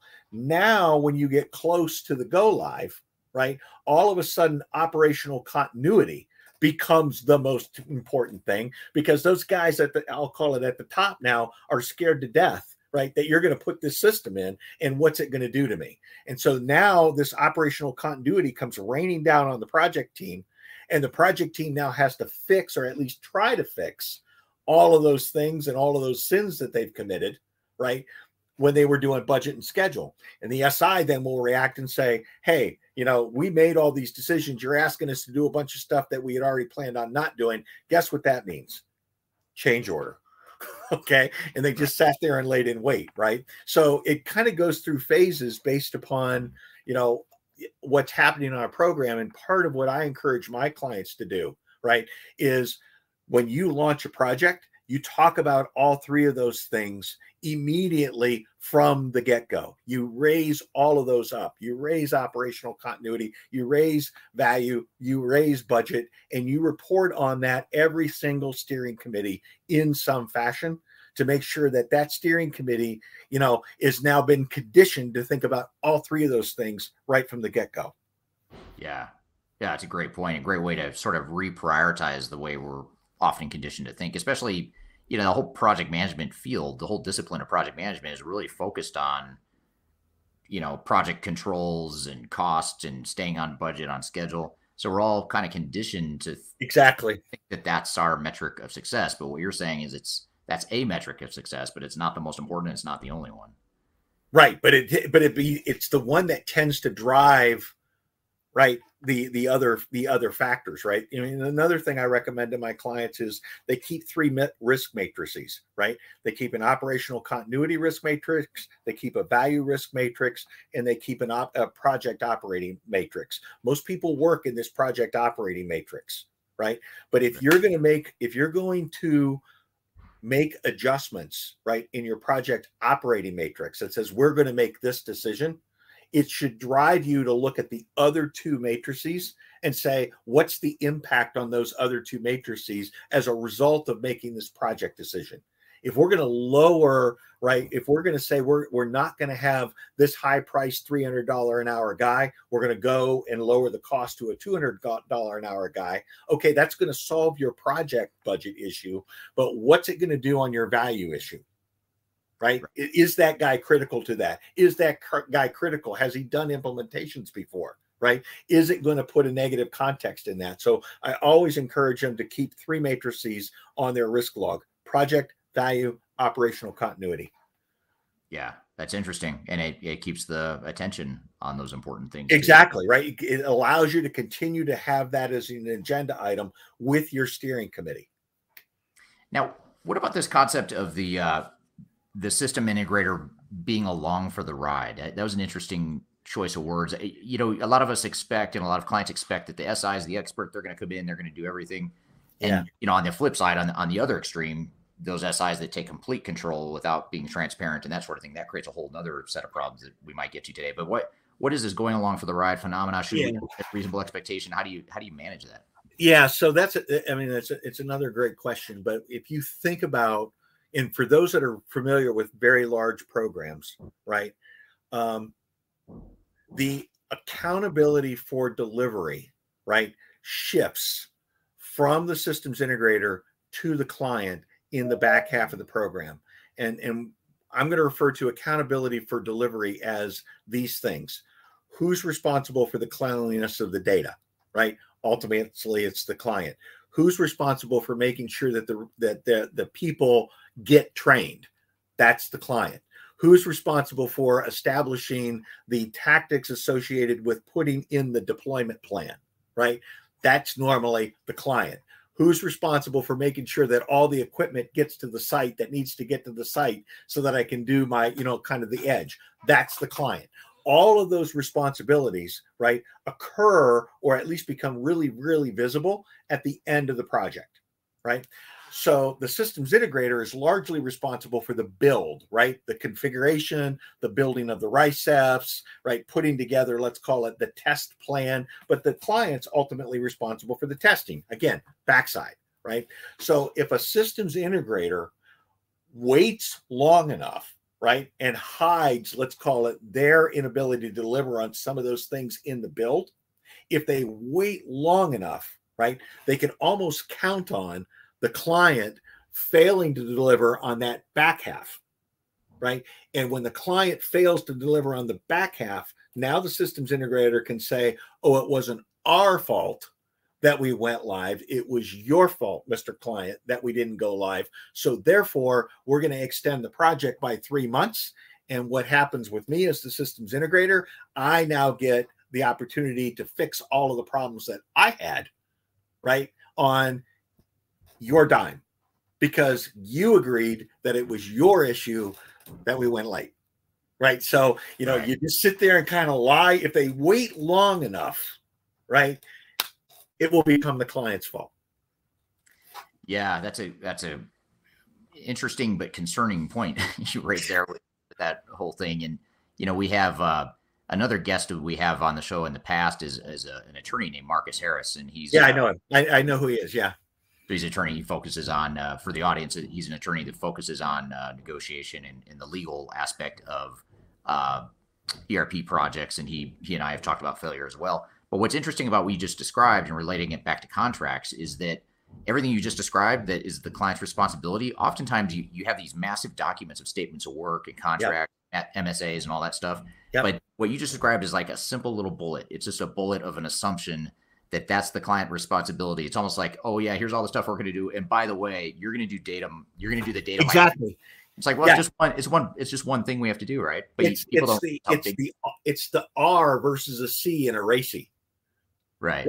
Who's you know it, it can come down to that, right? So that's part of you know again that's part of what we do as an organization when we're looking at those. Yeah, we'll help people with their contracts, but we look at those contracts and we try to draw their attention to right all of those things that they were responsible for and then making sure that you know when we're looking at their plans they understand that accountability because the systems integrator is going to drive you to those areas of responsibility that the client needs to assist them with in order for them to achieve their contract right? Right. they're not going to drive you to are you thinking about your data over there? Are you thinking about your data over there? They're not going to point that out in a heavy fashion until it gets to the end of the contract right? And you know then i'm going to say now they might be saying they're doing it the right thing for you but there's a mutual benefit to them which is oh by the way now you recognize your own poor performance right? Right. and it's not our fault and maybe i'm cynical about this whole thing right now but i've but i've seen so many of them right and that's kind of where the practice comes in of you know maximizing the value of the systems integrator understanding how they behave right and when you understand how you behave then you can put things in place to be able to say okay let's make sure that we're not letting them get out of this box too early Right. Yeah. Yeah. Great. Great point.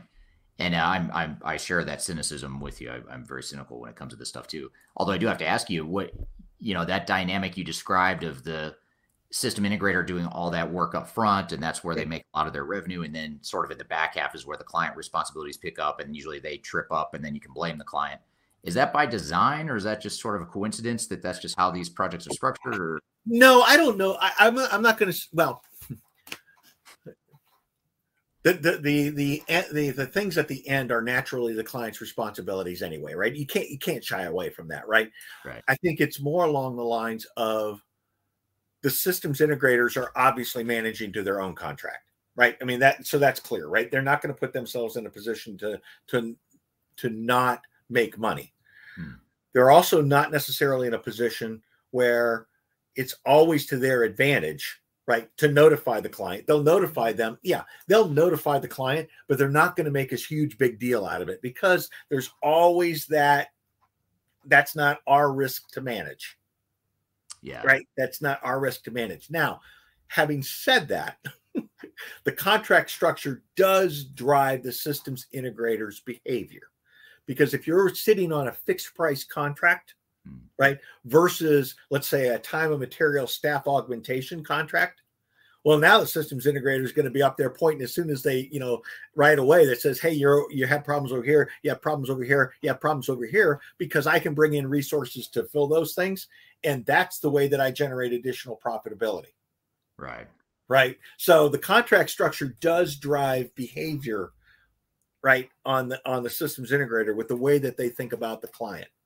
Yeah, yeah, and and you you mentioned the word fixed bid contract, and um, you know, especially in the public, you know, government entities and uh, big large corporations, they oftentimes will have these very robust RFP processes, and they want fixed bid, and they sort of use their leverage to demand fixed bid from their SIs, and it feels like. You know, when I do that, I feel like I'm creating predictability and I'm I'm max or I'm uh, I'm capping the total cost of this project, but it creates so much bad behavior. I mean, some of the biggest failures I've seen are fixed bid contracts. I don't know about you, but those. Oh, are, it, it, it, it's yeah. I mean, it does it does? I don't want to say that I don't like fixed bid contracts because there's a time and a place for them, right? Especially if you can, you know, the smaller the length of time that you can put your fixed bid contract around, the better off you are, right? The longer you stretch it out, the worse it is because there's more bad things that can happen to you, right? And more uncertainty on your side to let them get out of jail free on that fixed bid contract. But you know, value erosion, the, the first step in value erosion comes when you go from that proposal to the contract itself, right? Mm-hmm. Because all the you, you cannot hold your systems integrator accountable to their, their proposal. You can only hold them accountable to their contract, right? And that first step of taking that that proposal and sticking it into the contract itself is the first step in value erosion. Because all of a sudden you'll see deliverables floating away. You'll see new assumptions coming into play. You'll hmm. see you know you'll see a different i'm going to say you'll see a, a different perhaps a different staff right than what was actually sold to you right? So that that that's a that's an area of kind of first step of value erosion is that transfer that transfer of proposal to contract. Uh, and that's a tough hurdle to get over because once you've accepted that now the systems integrator is going to play the game they, they can play the i'm going to call it they can play the long game here right? Because the vendor now, or client now wants to get started on this project. We picked our systems integrator we got our budget approved right? And and oh by the way now we have to sign the contract well the systems integrator knows the pressure that's on the cli- client in order to be able to start that project right? The client will start to make compromises to get that deal signed right? In order to be able to get that program launched because the systems integrator right will kind of sit there and say i can't start until i have paper. Then you end up with this well let's just sign a le- letter of intent right? And we'll get started on the program. I'll bring in my 25 ga- my 25 guys to get started.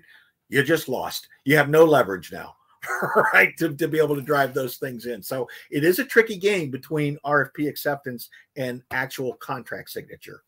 Yeah, yeah, that's a, that's a really interesting point because that dynamic, just the stuff that gets slipped in there, the that that one bullet item, the assumption that you're going to handle data migration or that you're going to do all the end user training, it's just one little line in a in a contract, but man, they have huge. well and the and the and from my perspective eric the single biggest gotcha line that most people don't even think about is client will make decisions in a timely basis. Oh, right? yeah. see it's it's so innocuous right? It's so innocuous.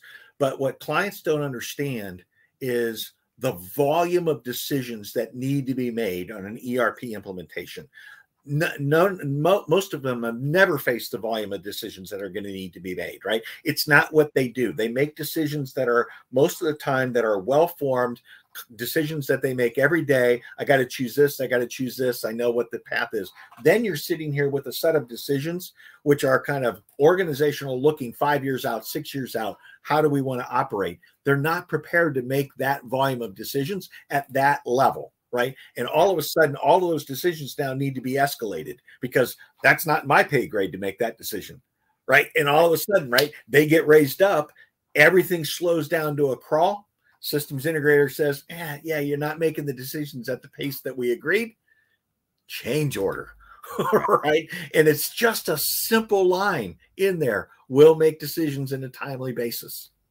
Or the you know the flip side or the the uh, alternative to what you just described that just to prove the point that there's no easy way out of that being backed into that corner is you could say okay well um, we'll just go ahead and go with the path of least resistance which is to build the software the way we're doing things today which you totally exactly right. Then why are you implementing new technology if you if you're just exactly right. So so one of the things that we've done as a tactic in those in, in, you know to make those quick decisions okay um as a counter to that that systems integrator you will make efficient decisions as a counter to that what we've required in in contracts and with the systems integrators is to say the systems integrators will provide X number of days or whatever the number is, you know, uh, four weeks notice on major decisions that need to be made, right? So, so they've got to create the visibility of that, right? And on steering committees, will provide a forecast to steering committees of the decisions that need to be made on a timely basis, kind of rolling forward.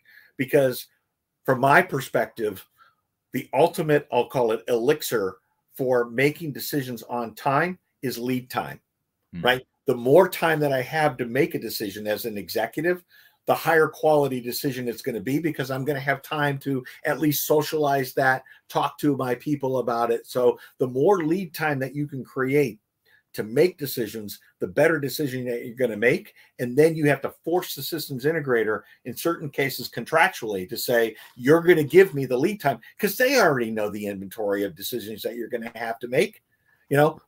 But what's their motivation to show you that early? Zero. right Zero. Well, and sometimes they don't know. You know, sometimes they're not even on top Yeah. of it. plan ahead, which is another. Yeah, yeah, and now and now I would and now I would tell you. Now would tell Eric, don't make excuses for them, right? Right. They, yeah, yeah, they they they they know ninety percent of those decisions, right? Well, they should. If they don't know, they should know. So I'm not. Yeah, don't get me wrong. I'm not making excuses. They should know, and if they, if Right. they, don't, then uh, that's a whole other problem. Yeah, but it's but it's really kind of putting them in a position that says you got to create the visibility of that. Once that visibility is there, the decisions that have to be made. Now the client can look at that inventory and they can make a decision. Do I actually have the right people on the steering committee? Right. Right? Because because you can take that key decision inventory and use it to pressure test your steering committee and say, do I have the people on the steering committee that I trust as an organization to make these decisions? Because if I don't, change the steering committee, right? Because that's what's going to cause that to be able to go fast. So, key decision inventory actually becomes a really good tool to pressure test your steering committee with. All right, we're here with John Belden from UpperEdge talking about why ERP implementations fail. We've got a lot more to cover, but first we're going to take a quick break. We'll be back with more Transformation Ground Control. Could you whisper in my ear the things you want to feel? I'll give you anything. Interested in working for a company that truly values your unique skills and experience? Here at Third Stage, we don't hire based on resumes alone. We look at the full candidate, experience, and willingness to provide excellent service for our clients. Within a technology independent and agnostic consulting firm, you have the opportunity to learn across industries with a diverse group of clients. Our consultants also have the opportunity to diversify their portfolio and learn across technology systems. If you're interested in joining a high growth entrepreneurial organization, please reach out to us at work at thirdstage consulting.com. Anything you ever dreamed to be complete. Yes, I of nothing that Hello, welcome back to Transformation Ground Control, episode number 155. My name is Eric Kimberling, your host for today. You can find new episodes of this show every Wednesday at transformationgroundcontrol.com. This show is sponsored by Third Stage Consulting, an independent consulting firm that helps clients with digital transformations, and it's produced by Major Tom Productions. We're here with John Belden from UpperEdge talking about why ERP implementations fail. Let's jump back into the conversation. Question here is um, Is it a bad idea and a reason to fail if a company gets more than a single ERP? So if I go with a single ERP, am I less likely to fail than if I do a best of breed and get a separate CRM, HCM, and you know, more? Actually, a- actually, we're so that's. I mean, it's a great question. We're actually seeing more. Let's call it mixed implementations now. More, more um, combination of digital core, right, coming from the primary ERP vendors, right, whether it be Oracle or, or SAP or or whoever, along with kind of the best of breed attached to the outside. We're seeing more of that. Um, and I think some one of the things that's driving that is I think a lot of companies are taking an approach, especially in the SAP space, on where they're sitting on an ECC platform, right? They know they're going to have to go to S4, but part of their migration strategy to go to S4 is to, I'm going to call it de risk what they've currently got in that ECC platform by taking out certain capabilities that are buried in the ECC platform, putting them into a best of breed, right? That I can connect to the ECC platform. And then when I get ready to upgrade, the amount that I'm actually having to upgrade is less than it was before, right? So it's a mm. it's a way to kind of de-risk the migration while I might be just pick while I might be picking up the value of where the big value add actually is in going to that next platform. So we're seeing so we're seeing companies kind of decouple the core of their ERP and what was in there before and taking that best of breed and it doesn't necessarily have to come from that same software provider. How about this? Let me uh, not in defense of the vendors, but let me use their talking point here to see your your response. Sure. You shouldn't do that because you you want a single system, fully integrated. You've got a single throat to choke. You don't want to have to deal with all the integration and data issues. You just want us. You just want that single platform from us. Mhm. Why why wouldn't you do that? Uh, and from a technology point of view, I would have no no issues with that argument, right? Right. From my ability to make choices, and and again, now I'm going to talk from a pure from a pure negotiator point of view, right? Uh, I've lost all my leverage. I have zero leverage whatsoever going forward in the future, right? So it's like I don't even think I want to put myself in that position just for that for that particular point, right? So I get nervous from a leverage position. Um, I can I'll give you I'll give you the quote of the the the ultimate failure of that, right? Um, have you ever heard uh, this this story about a company called there's Oregon Oregon State, right? Cover Oregon was their program, and it was to put in the replacement for or, or the it was a substitute for the Obamacare provided by the central government. Each state had a choice, right? Do you want to use the national platform or do you want to use your own platform? Okay. The state of Oregon decided that it was going to use that it was going to do its own. They were putting in Obamacare. They put in also their their healthcare systems. They decided to replace them all. They went wall to wall, everything Oracle, completely, right? And the logic was, well, it's all coming from Oracle. It all works together, right? But you can't find a single client that uses all of those Oracle products together, right? In mm-hmm. that in that kind of a configuration. So while the logic makes sense, right? That Yeah. was a huge failure. They spent 300 million dollars didn't take one application. Didn't take one application. There's a lot of problems with that one. I could go on and on and on with about with that one. That was a, that that's a classic unbelievable. Yeah, yeah, and, and you know, even that from a technical perspective, you look at uh, you know, SAP is the one that drives me the most crazy when they say this, but they say we've got the fully integrated solution. You're on the S4 HANA platform, blah blah blah. But really, if you look at what they've got, I mean, they've got yes, they've got S4 HANA, but then they've got um, Concur, they've got SuccessFactors Right. for HCM. They've they've gone out and acquired all these other point solutions that aren't integrated. It's no Exactly. different. Just went out and bought a random HCM or whatever uh, system.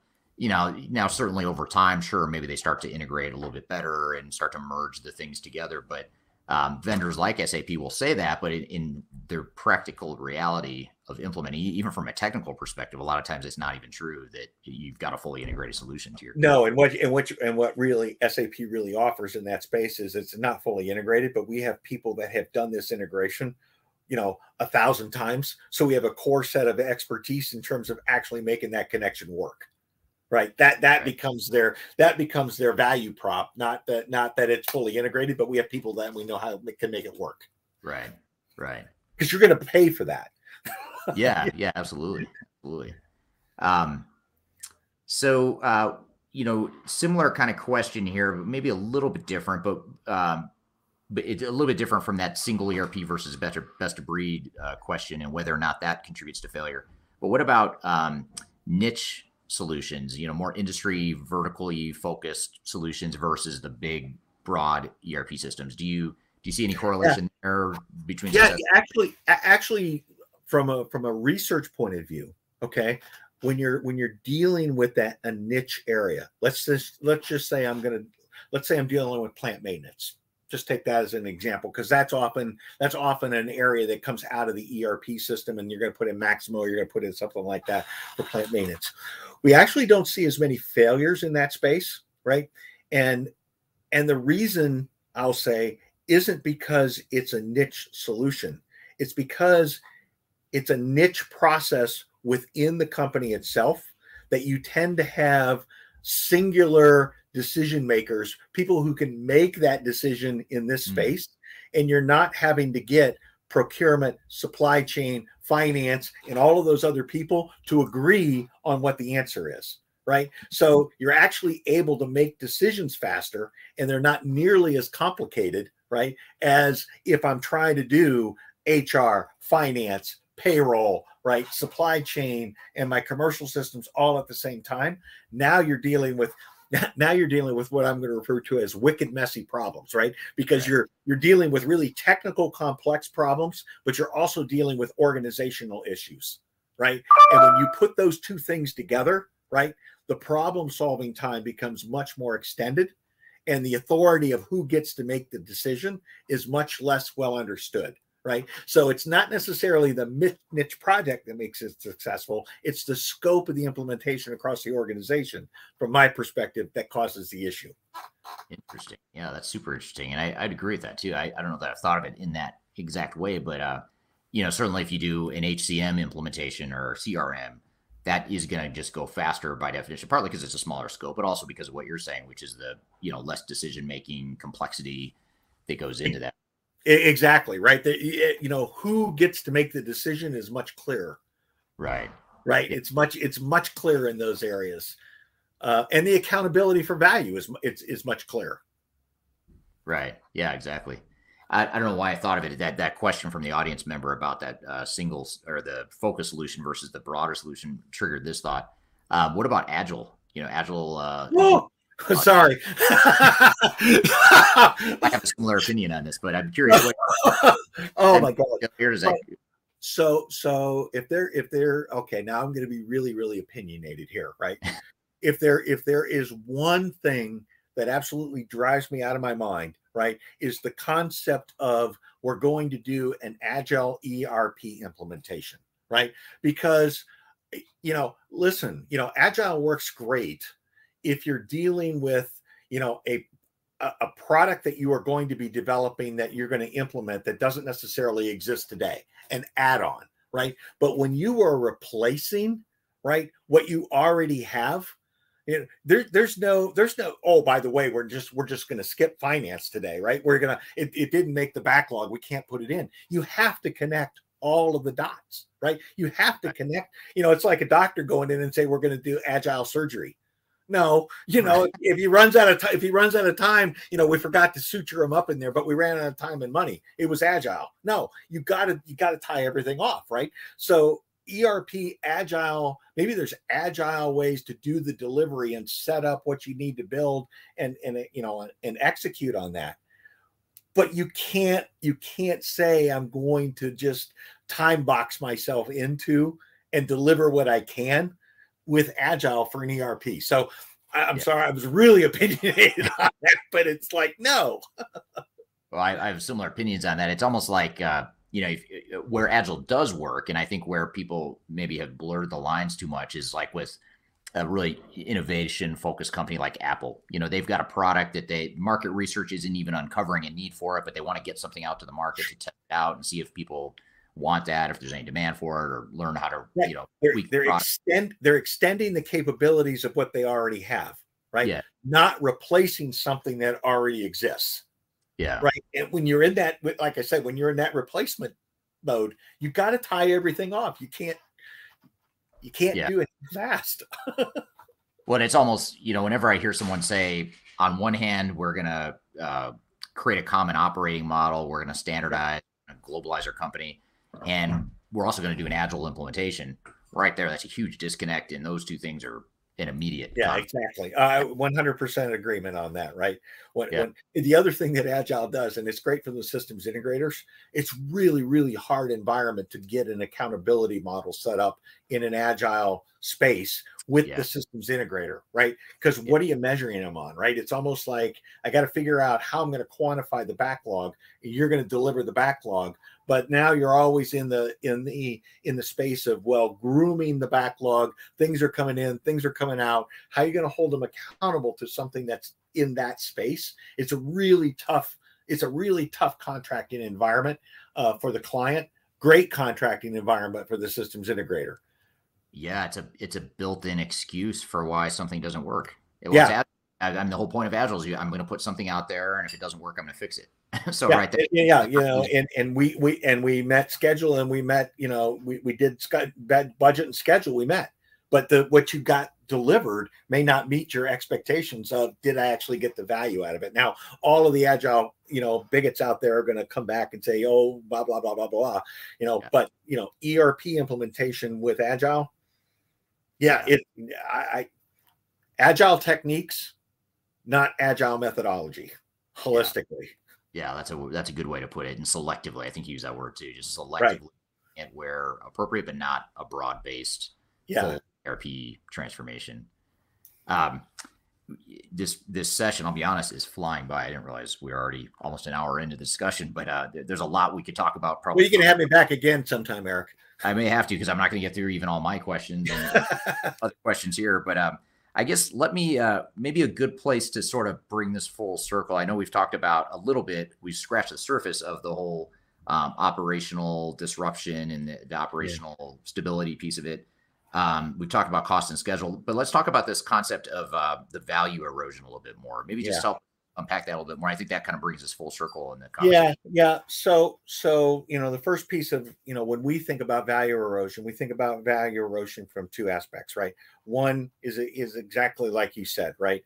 It's it's well if you're going to pay a hundred dollars for a solution right? You measure value by the cost versus what did i ultimately get out of it right? What was what was the expected business benefits? And value erosion can occur in one of two ways right? It can occur by um, it cost me more to deliver than what i expected it to occur right?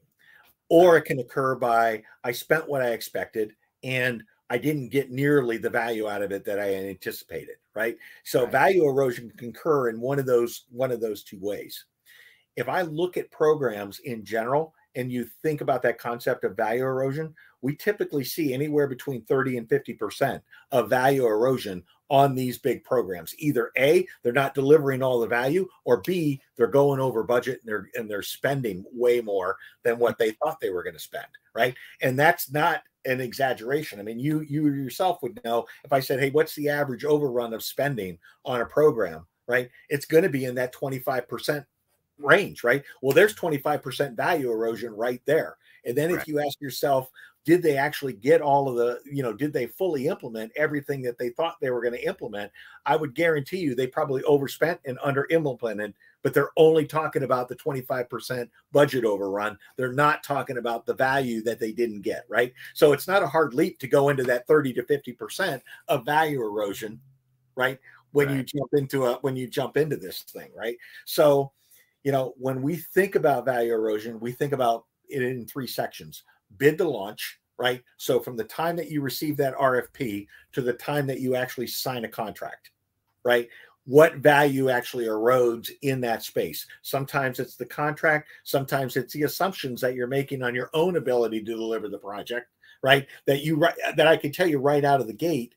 Um, you know, if the systems integrators say are saying, well, you need to provide 20% of the resources and we're going to provide 80%, well, I know right out of the bat that that's an invalid assumption. It's never going to work that way, right? So you can tell right from the get go that there's going to be value erosion uh, right, right out of the gate just because of the way that this, it's set up, right? So part of it is hi- trying to protect the client right out of the gate that says you need to understand what the cost is going to be, real cost, before you sign up for this thing because there's already a 20% cost increase coming that you don't know about, right?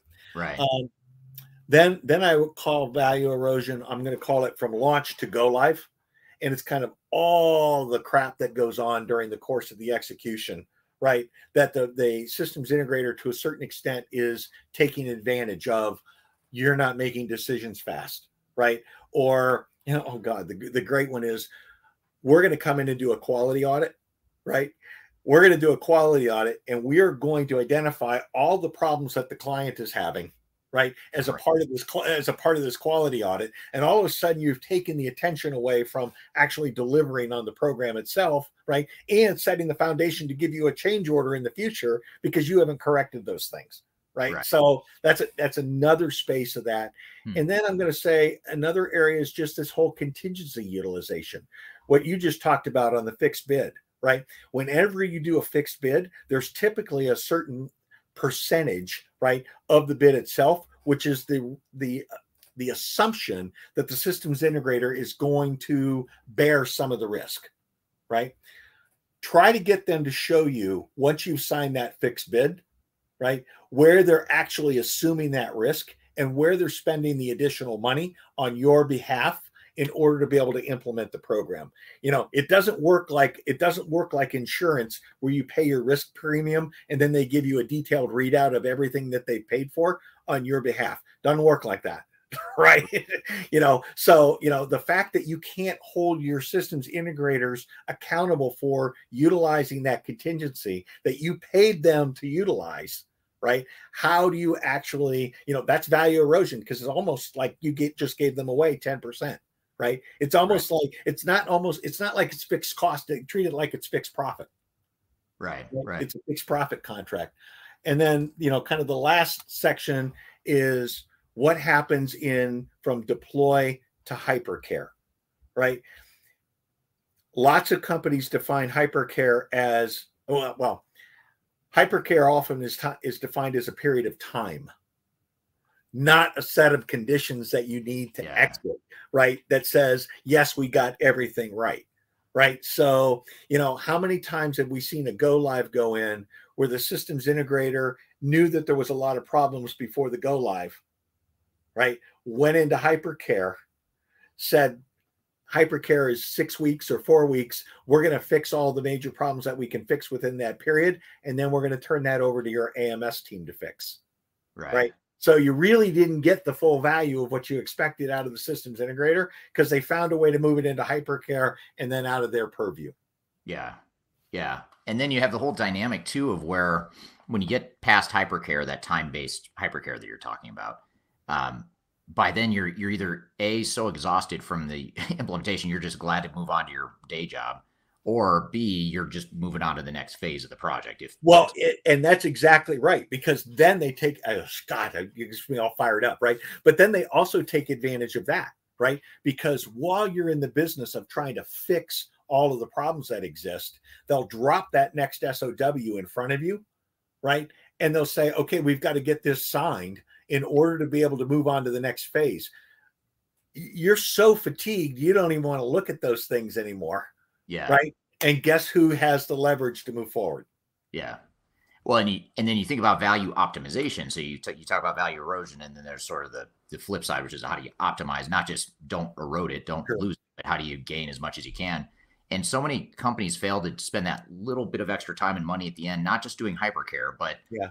but optimizing. Like, okay, we're not getting the full value out of the system, or let's dust off that business case we did, you know, two years ago when we started this project and see what kind of benefits we're actually realizing versus what we expected, and figure out how to optimize that. If you you know, and that's the level of effort and cost to go into that activity right there. I would argue is the highest ROI of anything you can do in a project because you get so much value out of that. But yet you're either too tired to do it, or you're already moved on to the next. The yeah what i also i like to say too you know when there's a lot of problems in the hypercare right you know the project's calling it hypercare but the business is referring it to hyperbolic right everything's freaking going crazy right so we're in the we're in the hyperbolic period of the program and the, the you know the, the the systems integrators just sitting there watching the clock run Right. because because they know they've got an exit strategy Right. I'm gonna have to steal that line from you. That's great. That's brilliant. Hyperbolic versus hypercare. All right, thank you, John. Great conversation, great takeaways and lessons there. And and as we're going to talk about here in some of these upcoming case studies throughout the rest of this episode, a lot of those lessons that uh, he mentioned here that John talked about um, are relevant to these next few case studies. These next few case studies, by the way, that we're going to get to uh, throughout this episode are going to include Revlon, Haribo, and Lidl. Um, three well-known global organizations. We're going to get into those case studies, and then we're going to have Wayne Holtam on the show later to talk about why SAP ERP implementations fail. But don't worry, even if you're not implementing SAP or implementing something else, or you think you're going to implement something else in your organization, that discussion is extremely relevant regardless of what type of technology you're deploying. It just so happens that he's talking a bit more about uh, SAP projects in particular. So be sure to stick around. We're going to take a quick break. We'll be back with more Transformation Ground Control.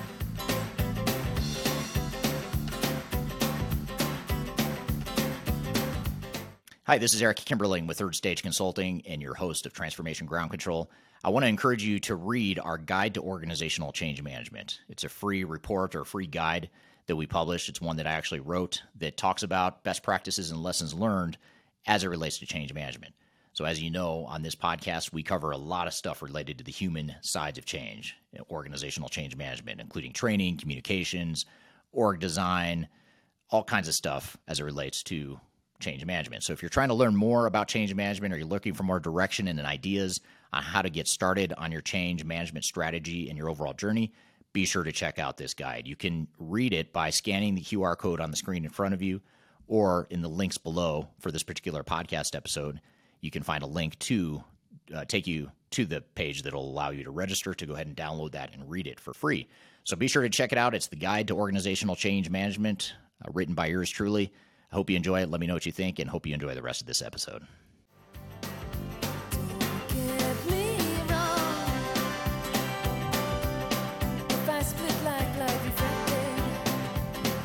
Hello, welcome back to Transformation Ground Control, episode number 155. My name is Eric Kimberling, and you can find new episodes of the show every Wednesday at transformationgroundcontrol.com. You can also find past episodes of the show, all 154 past episodes, by going to transformationgroundcontrol.com. So, this is the ERP failure episode where we talk about some of the case studies of failure in the ERP industry. And most importantly, we want to share what some of the lessons are and things that we can do differently in our projects. This next one we're going to get to is Revlon, which is a really interesting one, partially because it's an ERP failure discussion, which is always interesting, but also because the company, as, as we'll talk about here in a moment, the company was going through some pretty significant restructuring and it was going through a merger um, at the time of its implementation. And it's just a good reminder. I like this case study because it's a good reminder that you really have to look at the political and organizational landscape of your organization when you're going through a digital transformation or ERP implementation because those political realities and those organizational and operational realities will inevitably affect your abilities to succeed, whether it means you need to slow the project down or whether you need to have a different strategy to accommodate whatever those landscapes are. And this case study, as we'll talk about here in a moment, is a good reminder that if you don't do that, you're going to run into headwinds that are almost impossible to overcome. So let's go ahead and roll the clip here. This is a video that I, I published actually quite some time ago, a few years ago on my YouTube channel. But again, even though it's uh, a few years old, the lessons here uh, are all very relevant and something we can take away and learn here in our our uh, implementations here today. So let's roll the clip talking about the Revlon ERP failure and some of the lessons that go along with that. More recently, Hertz just recently announced a, a lawsuit against against Accenture for their digital transformation failure. So some pretty big name companies are, are struggling with their digital transformations, which makes us wonder if those big companies with those types of resources are unable to muster up the the knowledge and the maturity and the internal resources, external resources they have at their disposal to make their project successful, what does that mean for the rest of us? Those of us that aren't Fortune 500 companies that don't have uh, the the war chest and the the cash and the resources and the maturity and the sophistication to be able to make these projects successful. The good news for for the rest of the world out there is that these are pretty easy mistakes to fix. These are, in my opinion, uh, unacceptable mistakes that should never have happened, especially for a company of that size and, and a project of that size. Now, just to set the backdrop, what happened here with with Revlon is when the um, when the failure first broke was because they had announced in their SEC filings, uh, first of all, that they couldn't file their financial reporting or they were going to be late because of the SAP implementation. They couldn't get their hands on the numbers fast enough to file in time. And then the second phase, when they actually did report the results, they indicated that the SAP project was a failure. They had a bunch of write offs and costs that were incurred as a result of that failure. And those two things combined caused the stock to drop 7% in one day and it also led to an investor lawsuit against the company. So pretty pretty major train wreck, extreme example of what not to do on your project, which is what makes these uh, t- sorts of failures interesting to study. Is it, it gives us uh, some insights as what not to do, and more importantly, more importantly, what should we be doing to make our projects more successful. So the first lesson from this Revlon disaster, which you can read the entire blog via the link in the description below for this video on these on my YouTube channel, you can you can take away from this that first of all, the implementation risk should have been well understood. They should have been well documented. They should have been well quantified, and ultimately they should have been mitigated. And none of those things apparently happened in this case. Probably the most telling uh, reason that I come to that conclusion is because when they went live in the first phase of their project, they went live at their South Carolina plant, which is one of their larger plants apparently. And in that plant, once the once that plant went live on SAP, they weren't able to ship product. They weren't able to fulfill customer orders. They lost a lot of sales as a result of not being able to track customer orders. And keep in mind, Revlon's selling to major big box retailers and uh, people that probably have a pretty low tolerance for uh, for inability to ship. So I suspect that the the number of lost sales is pretty significant for these guys. And so, in my mind, that's unacceptable. They should have never gone live. They should have caught these problems before they went live, and they should have delayed the go live if that was the case. I'm not sure how they got to the decision to go ahead and go live anyway, or if they even knew about the risks. The third stage was not involved uh, in this uh, particular project, but it's it's really important to uh, make sure that you you have a, an effective risk uh, management and an effective risk mitigation process and mechanism in place to ensure that you don't go live and, and let those sorts of things happen. And that's something that a technology agnostic consulting partner, an advisory firm like Third Stage Consulting can provide as part of your SAP or ERP transformation. So that's the first lesson is effective risk mitigation. That didn't happen with Revlon. If it doesn't happen with your project, chances are fairly high that you're going to run into similar problems. So that's a key is make sure that we've got effective risk mitigation in our in our overall transformation. The second thing is making sure that we have a clear vision for what our operating model is going to be and that we've worked through any sort of issues or misalignments with what that operating model is going to be. And that's okay that we have them. Every company has them, especially when there's acquisition. In the case of Revlon, they had just acquired Elizabeth Arden, which is another big company that they were trying to merge and integrate into the core Revlon operations. And there was apparently some misalignment, and those operations were not integrating well at the time they're trying to overlay SAP on top of that. So it's no wonder that there were problems when those sorts of issues had not yet been worked through. So the lesson and takeaway here is make sure that we have a clear target operating model, clearly defined a business blueprint, not an SAP blueprint as, as SAP or your system integrator may refer to it, but a business blueprint for what our target operating model is going to be, what our organizational model is going to be. If we have a shared service model that we're moving towards, making sure that we've we've done that and we've we've defined what that shared service model is including our processes and roles and responsibilities, all that good stuff. That stuff should be figured out before you start implementing SAP. And the problem with the industry is that most of the time, system integrators and the software vendors are economically incentivized to convince you to do otherwise, to convince you to do something that runs against what's in your best interest. So, in those cases, what ends up happening in most cases is that the system integrator or vendor is going to try to convince you, pressure you into implementing SAP and just cliff diving straight into your implementation when you haven't yet figured out those operational issues. So, taking the time to do that first before you bring on the army of system integrator consultants and spending all this money on software that you're not ready for is critical. And not enough companies do that. And we see too many companies get bamboozled by the big system integrators, by the software vendors. So, this is very, very important takeaway. And then a, a third takeaway here is making sure that the effective controls are in place when we implement new technology. In the case of Revlon, they went live with the new system and they actually reported that they were going to be late in their financial filings because they couldn't get the data that they needed to report their financial results to the SEC. And that's another unacceptable result of the project, in my opinion. Those types of controls should have been defined and figured out ahead of time.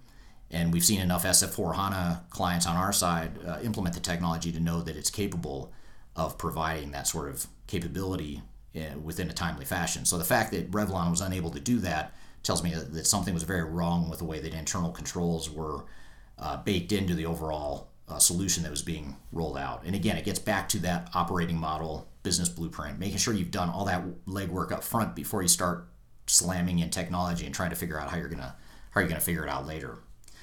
And then finally, the fourth takeaway here is that a negative ROI should be unacceptable for anyone implementing technology. In the case of, of Revlon, they clearly have not recouped their costs. I don't know what their ROI looks like, but I'm fairly certain it's negative based on all the things that they pointed out and all the write downs they took in their, their financial results as a result of this project. But they, they actually list in my blog, I, I include a, a complete list here. Here's a couple examples of things that they mention as problems they had as a result of their SAP project. They they were unable to recover lost sales. Uh, customer service levels were disrupted. Um, another interesting one is they they point out that their management team was distracted by the SAP failure and just trying to clean up the mess. That it was cannibalizing their time and their focus on more strategic initiatives. I have no idea how you quantify that, but that had to have some sort of material impact on the results of, of Revlon in the short term and the long term. Um, significant capital and operating expenditures increased. They had difficulty processing payments to vendors. Um, they couldn't fulfill federal, state, and local reporting. Uh, greater than expected expediting shipping fees. So, uh, expediting shipments to customers because the inventory wasn't in the right place at the right time and they were having to rush orders and spend all this money rushing orders that they could have just been planning for had the system and the overall business processes been working the way they should have been. And then finally, another thing they mentioned here is the inability to uh, fill customer orders inaccurately on a timely basis or at all. Those that's an exact quote from from the uh, the SEC filing. And so I, I find that pretty interesting that um, some customer orders just were not filled at all. Um, that that to me is a big red flag. So these are some of the uh, some of the big takeaways from the Revlon failure. These are things that can be avoided. I, I can't speak for the Revlon management team or their consultants or whoever was involved in this, but I can't imagine that this is what they signed up for when they went to implement S4 HANA. So these sorts of failures can be avoided. We can take some of these lessons, apply them to our projects, and, and they should be enough to ensure that we get off on a better footing and a better track than what we experienced at Revlon. So that's an overview of the Revlon ERP failure and some of the takeaways from that. We're going to continue diving into more case studies, though, as we go. And uh, before we do, though, I'd love to hear from the audience. You know, what do you think so far? What do you think the biggest challenges are with ERP implementations? What's the biggest root cause of failure? Just based on what you know so far, what you perhaps learned in today's episode, what's resonating the most? I'd love to hear from the audience here on what you think the big, biggest failure points are. Um, so drop that in the chat. We're going to take a quick break. When we come back, we're going to dive into the Haribo ERP failure case study as well as the Lidl ERP failure case study. So one's a candy manufacturer, one's a grocery retailer. And then later in the show, we're going to have Wayne Holtam from the third stage consulting team based out of Australia. He's going to be on talking about why ERP implementations fail, a little bit more focused on SAP, but ERP in general as well.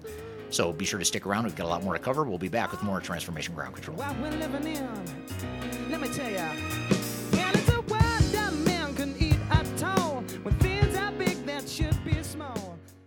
I'm excited to share our newly released 2024 Digital Enterprise Operations Report.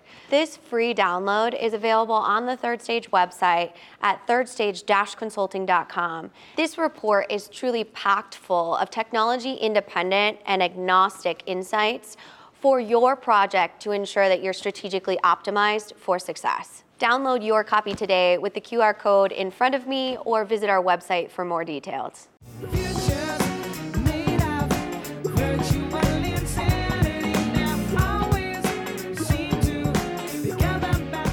Hello, welcome back to Transformation Ground Control, episode number 155. My name is Eric Kimberling. You can find new episodes of this show every Wednesday at transformationgroundcontrol.com. This show is sponsored by Third Stage Consulting, an independent consulting firm that helps clients throughout the world with their third reach the third stage of digital transformation success. And this podcast is produced by Major Tom Productions. So thank you for being here today. And in the midst of our discussions here around ERP failure case studies, we wanted to shift gears here and talk about Haribo, which is a big candy manufacturer that uh, recently failed in its ERP implementation. So I want to roll you this clip, which is also from my YouTube channel, talking about the case study of this failure as well as some of the lessons and takeaways from it. So let's roll the clip here talking about Haribo and its ERP failure. They had some pretty significant supply chain disruptions after going live on the system uh, late last year in 2018. It was it was announced in December. The news kind of broke out that uh, they were unable to supply retailers and their customers with with product, and uh, due to some of the disruptions in the supply chain shortly after going live with SAP. And I recently wrote a blog about this, which you can access uh, in the comments field or in the description field of the video below. Uh, but in the blog, I covered five lessons from this. And even though Haribo is not a client of Third Stages, uh, it's always interesting to analyze uh, the, the, the reasons for failures like these. And one of the things that, uh, one of the big takeaways I had from reading about uh, this failure in the uh, research that I've done is how could this possibly have happened? I mean, regardless of whether or not you, you like SAP as a product personally or whether or not uh, the technology was the right fit for them, how could this possibly have gotten to the point where they go forward with the transformation and the supply chain is disrupted and they lose revenue, they lose sales because they can't get products on the shelves? And it really came down to me to five things that, that I found um, in thinking through this. And the first, I guess maybe not so much a finding, but just a key takeaway from this is that when you look at a SAP implementation or a digital transformation of any sort, operational disruption is probably the single biggest cost and risk associated with the transformation. When we're first beginning a transformation, oftentimes we're looking at, you know, what on paper is this implementation going to look like in terms of time, resources, and cost. And it's kind of a hypothetical model of what what do we think it's going to cost. But what we often don't realize is, first of all, that estimate oftentimes is not realistic. And second of all, that estimate typically does not include hidden costs, long term costs, things that may negatively impact you as an organization or really add to the cost of the transformation. So that's the first thing is operational disruption is, is a big problem.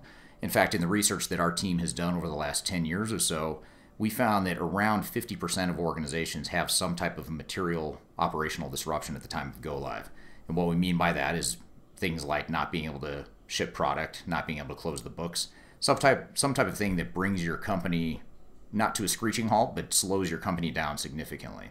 So that's one thing to be aware of is how can we mitigate the cost and risk of operational disruption? If we do that one thing, we've significantly mitigated the number one cost and risk factor in digital transformations.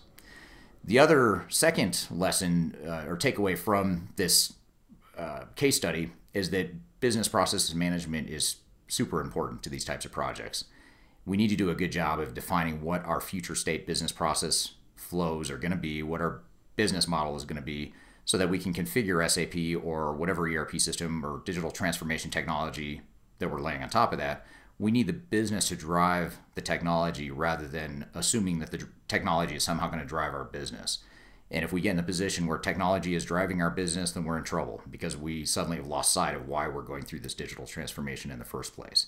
So business process management is something that I would I would suspect was not done well on this project because if it was, it should have exposed some of the problems that they ran into uh, a lot sooner than they actually uh, realized those problems. The third thing, which kind of dovetails in with the second around business process management, is that you want to make sure that your digital transformation aligns with your evolving business model. So, in other words, we don't want to automate the way things are today. We want to automate how they're things how they're going to be in the future. And again, being a person that's on the outside looking in at this situation, since they're not a client of ours, one thing I, I read about is that they're opening uh, more manufacturing facilities uh, in Asia, I believe it was. So they're kind of shifting some of their production, I believe it was from Europe to Asia. And so their supply chain in general was changing and evolving. And I, I guess one thing I would look into if I was a consultant to them is how well aligned was the digital transformation with that reality of where they were headed as an organization.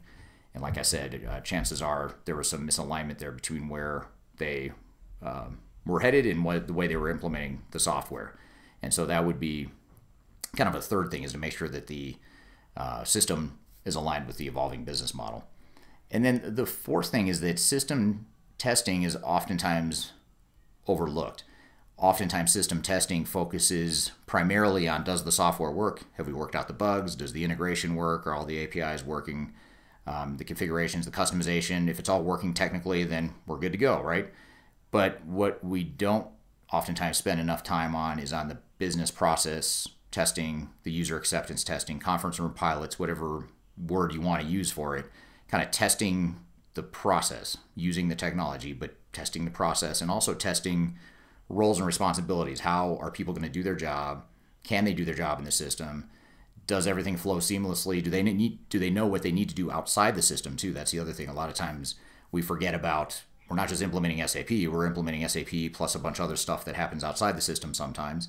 And how do we make sure that's all integrated? And the way we do that is through user acceptance testing, conference room pilots, and really driving that testing process via our business processes.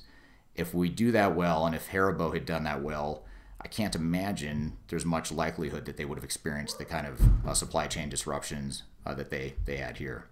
And then fifth and finally is, and this is kind of a stopgap baseline type of thing that needs to be in effect with any digital transformation, is that you need executive governments and leadership. You need the key guys and gals at the top of the organization driving this. They need to be aware of what's going on and they need to be empowered and know enough about what's going on to know when to hit the pause button or hit the reset button in some cases. And you certainly don't want to get to the point where you can't ship product, you can't deliver to your customers, you ruin your brand, your recognition, whatever it is. You don't want to get to that point, and it's up to the executives. It's not your system integrator, it's not SAP or your your vendor, whoever that is. It's up to you to make sure that that uh, you you are empowered to do that. And so that's really the fifth takeaway. And I guess you know the, to summarize the whole thing, you know, the whole lesson from this for me is that digital transformations are your project, and that's something that I'm seeing in the industry lately. With as complex and sophisticated as technology has become in recent years, with with the cloud and um, you know predictive analytics, machine learning, blockchain, all this new stuff is happening so quickly that we're losing sight of why we're implementing digital transformation in the first place. We're not doing it for those um, breakthrough technologies. We're doing it to change our business and to make it better. And despite those new technologies, it, it, it's your transformation. You have to be the one driving it. It's not you know your system integrators. It's not your system uh, vendors. It's your project. And so I think that's the key takeaway. The one thing I would leave you with is when you're going through this type of project, do what you need to do to bring in the right consulting partners, the right internal, external resources uh, to manage this and stay on top of it. Manage the project uh, like you would any sort of uh, acquisition or a big capital improvement project or you know whatever the case may be. Entering a new market, you know executives tend to spend a lot of time and have a lot of governance on those types of projects. But when it comes to a digital transformation, oftentimes they want to delegate that to other outside sources or you know push it down internally within the organization.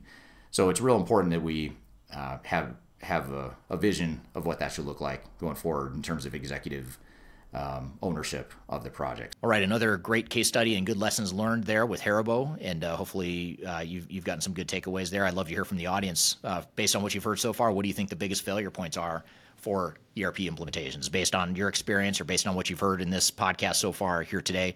Love to hear your feedback and just drop that in the chat here below if you don't mind. So we're going to keep talking about ERP failures because, after all, this is the ERP failure episode. So we're going to talk about uh, Lidl next, and Lidl is a German retailer, German grocery retailer. They failed in their ERP implementation not too long ago. We're going to dive into that case study here in just a moment, and then after that, we're going to get into another uh, guest on the show who's going to talk about why SAP and ERP implementations fail. That's going to be with Wayne Holtam from the Third Stage Consulting Team. So we'll have him on the show later as well. So be sure to stick around. We'll be right back with more Transformation Ground Control.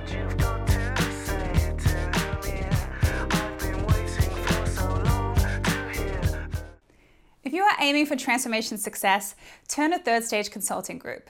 Third Stage's independent and technology agnostic consulting team helps clients define their digital strategies, define their roadmaps, and manage their transformations.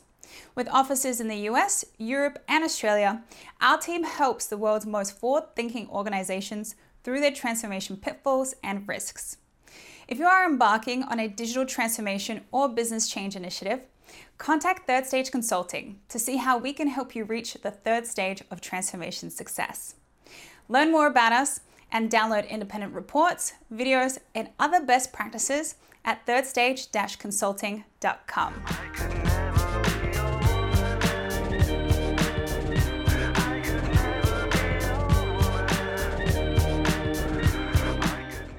Hello, welcome back to Transformation Ground Control, episode number 155. My name is Eric Kimberling. You can find new episodes of the show every Wednesday at transformationgroundcontrol.com. You can also uh, find past episodes of this show, all the episodes dating back to episode number one at transformationgroundcontrol.com.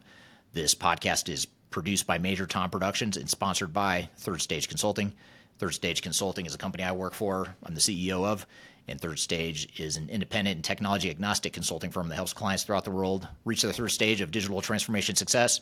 And in cases where the organization has not reached the third stage of transformation success and perhaps failed in their efforts, uh, we also provide project recovery services as well as expert witness services to help clients either get the project back on track and or provide expert witness testimony to help them in their legal disputes involving an ERP failure. So be sure to reach out to me if you'd like to learn more about third stage and what we do. I've included my contact information below.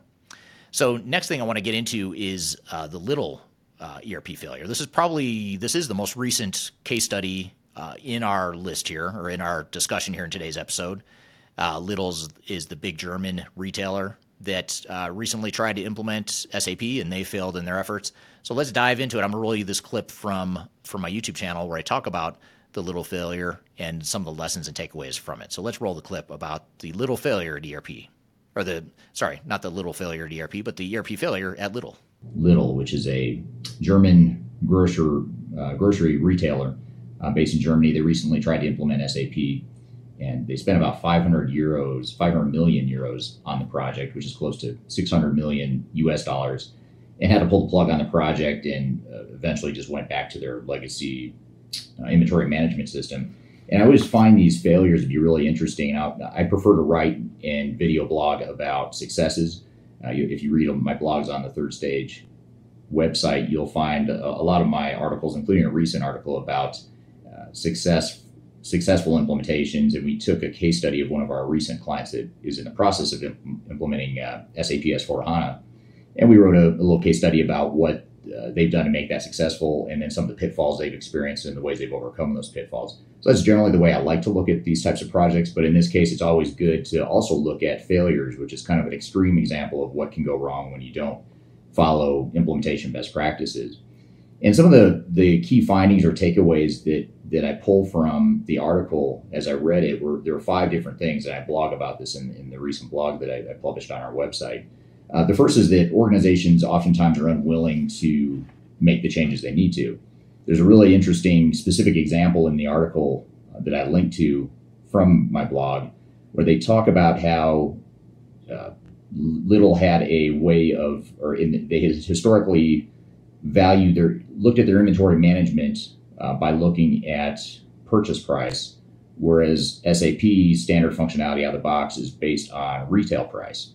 And so that was just an interesting dynamic where they they decided that it was more important to keep things the way they were, and they tried to customize SAP to fit that that uh, as is state, if you will. Now I'm not familiar with Lidl. I don't know how critical that business requirement was, or whether or not that's something they could actually change. But it was something that I thought was really interesting about how SAP and other types of ERP software really need to be reconciled with the way your business runs today. And you have to do one of two things. You have you have to change the software to fit your business, or you have to change your business to fit the software. And there's no right or wrong or easy answer, but you just have to recognize that a lot of times companies aren't willing to make the changes they need to. And it sounds like in this case they, they probably didn't make the changes they needed to to make the project successful. And that's just one of, uh, I'm sure, many examples that they faced uh, throughout that implementation. A, a second thing that I took away from reading the article is about software customization. It sounds like they customized the software quite a bit. And our research shows that about 90% of organizations do customize software to some degree, but it's a slippery slope. Once you start to customize and end users realize that you can customize and that you will customize, a lot of times that becomes a symptom of a deeper issue, which is people don't want to change. And so they end up requesting customization. So it's really important to have some solid due diligence and project governance and controls in place to where you can validate and prioritize customization needs and make sure that you're not just covering up a deeper seated resistance to change type of issue. The other thing that, that's a takeaway here is a lot of times when we deal with clients that are struggling with customization and, and perhaps having to customize too much, we find that it's actually because they don't have a good organizational change management mechanism in place. They don't have a good strategy and plan for dealing with organizational change, so they end up customizing the software. And that very well could be what happened here with this particular uh, case study, a retailer. Although, again, I, I'm not close to the details other than what what I've read in the press over the last few days since since the news broke on this story. The third thing that I write about in the blog is about how uh, choosing the your SAP system integrator or your ERP system integrator, whichever software you might be using, is important, but it's not the only answer. In this case, it sounds like they deferred pretty largely to their system integrator. And that's something I see a lot with our clients, even even right now, especially with with S4 HANA being a relatively new product. Oracle and Microsoft Dynamics also have pretty new products in the marketplace in terms of their flagship products. So there's not a lot of knowledge out there outside of the reseller and system integrator channels. So what we see is a lot of companies having this dangerous blind faith in their system integrators and just kind of deferring the entire project to them. And again, I don't know if this is exactly what happened here with Lidl in Germany, but I I'm speculating or uh, assuming that it may have been the case just based on some of the facts that I've read uh, of this the story so far.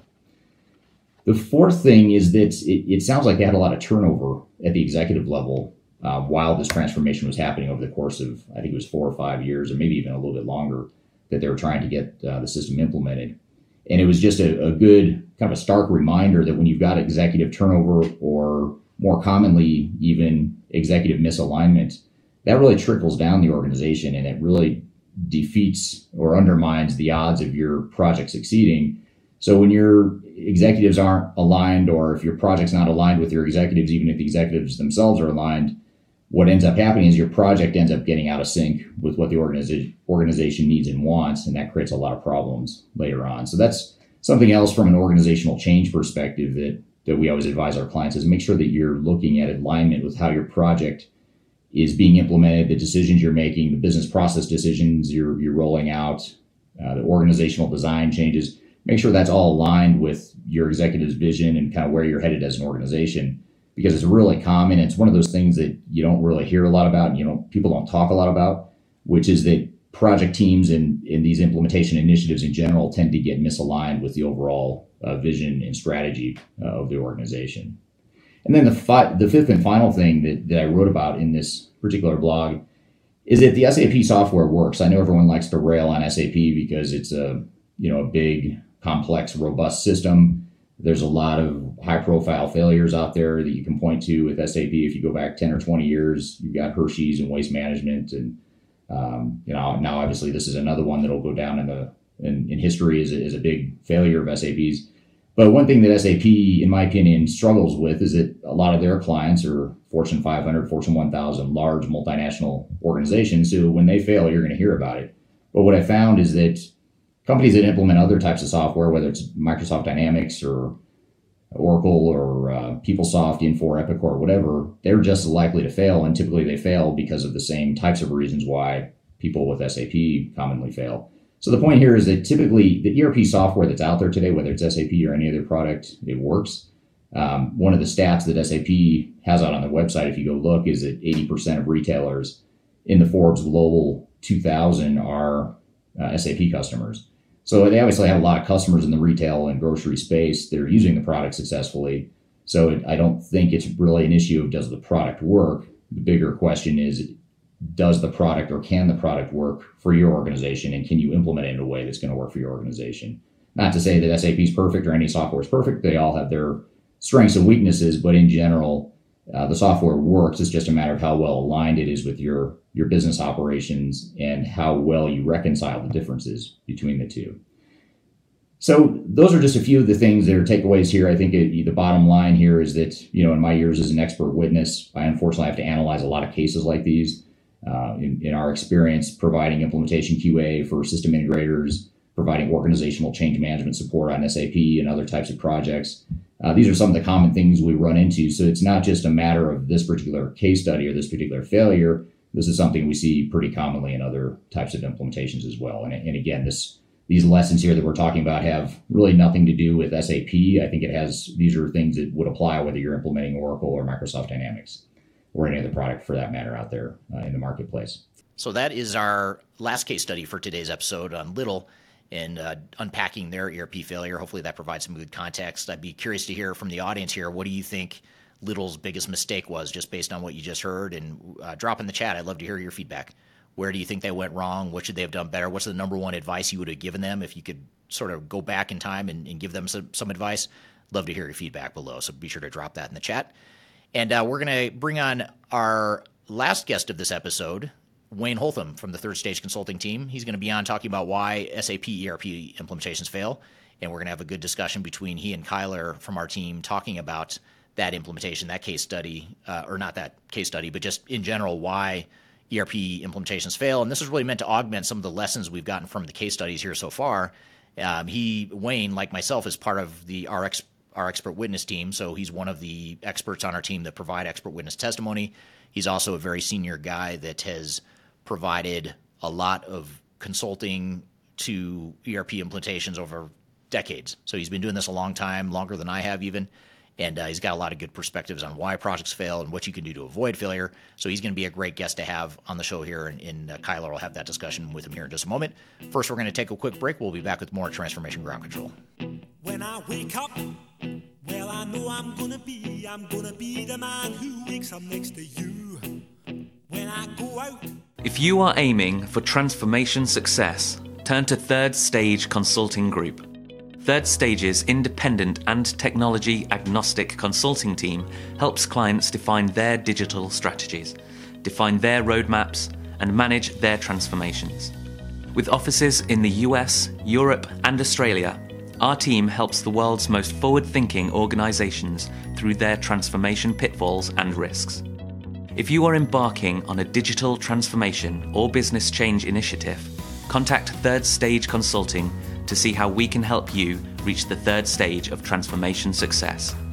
Learn more about us and download independent reports, videos, and other best practices at thirdstageconsulting.com.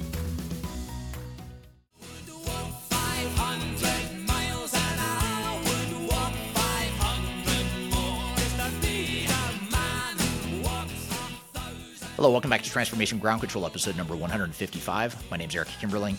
You can find new episodes of this show every Wednesday by going to transformationgroundcontrol.com. You can also subscribe to us at Apple Podcast, uh, Amazon, Google Podcast, YouTube, wherever you listen or watch to podcasts. Uh, be sure to check us out and subscribe, or you can just go to Transformation Ground Control for the aggregated view of where all the different places that you can find the podcast and all the past episodes. Just go to transformationgroundcontrol.com. So, in our last segment here, our last discussion regarding ERP failures for this episode at least, we want to dive into why SAP ERP implementations fail with Wayne Holtam from the Third Stage Consulting team. He's based out of Australia. I'll let him tell a little bit about his background here in just a moment. Uh, but really good to have Wayne on the show because he's been involved in not only helping tons of clients throughout the world with their implementations over the years, but he's also helped with project recoveries, and he's also one of uh, a few people on the third stage consulting team that also act as expert witnesses in lawsuits. And the reason that's so important is because when you're involved with lawsuits as an expert witness, you end up just learning a ton of stuff, a lot of really confidential stuff that most people don't ever get to see. So you get to see a lot of what causes these massive high profile failures in the marketplace. So having him on the show to talk about why implementations fail, we thought would be a very valuable exercise and a very valuable discussion. He's been on this podcast many times in the past and has always provided great perspective. So really look forward to to this discussion here between Kyler and Wayne. So I'll turn it over to you, Kyler, to guide the discussion here with Wayne on why SAP implementations fail. I am very excited to welcome Wayne here from our APAC team um, to talk about some global SAP challenges. Um, so, welcome, Wayne. Thanks so much for joining us today. Thanks, Kyler. Great to be here. It's really uh, good to be back on uh, talking to you. Yeah, a veteran member of Transformation Ground Control. So we are very excited to have you back. And today we're talking um, kind of almost as a capstone conversation of what we've talked about a lot this year, which is kind of SAP epidemic of failures that we've seen. And whether it's high profile news stories, whether it's our own client work when it comes to our restoration and rescue projects, and even our expert witness work, which we're able to do because we have that technology agnostic and independent positioning in the marketplace. So with that, we came up with a, a fun way to kind of talk about it today. And, and we're talking about um, control S for sanity, surviving the soap opera of SAP implementations. Um, so Wayne, I, I again, I, I know much of our audience knows you, but if you wouldn't mind, would you just give us a quick background um, of what you do here at Third Stage and kind of your um, overall experience with SAP?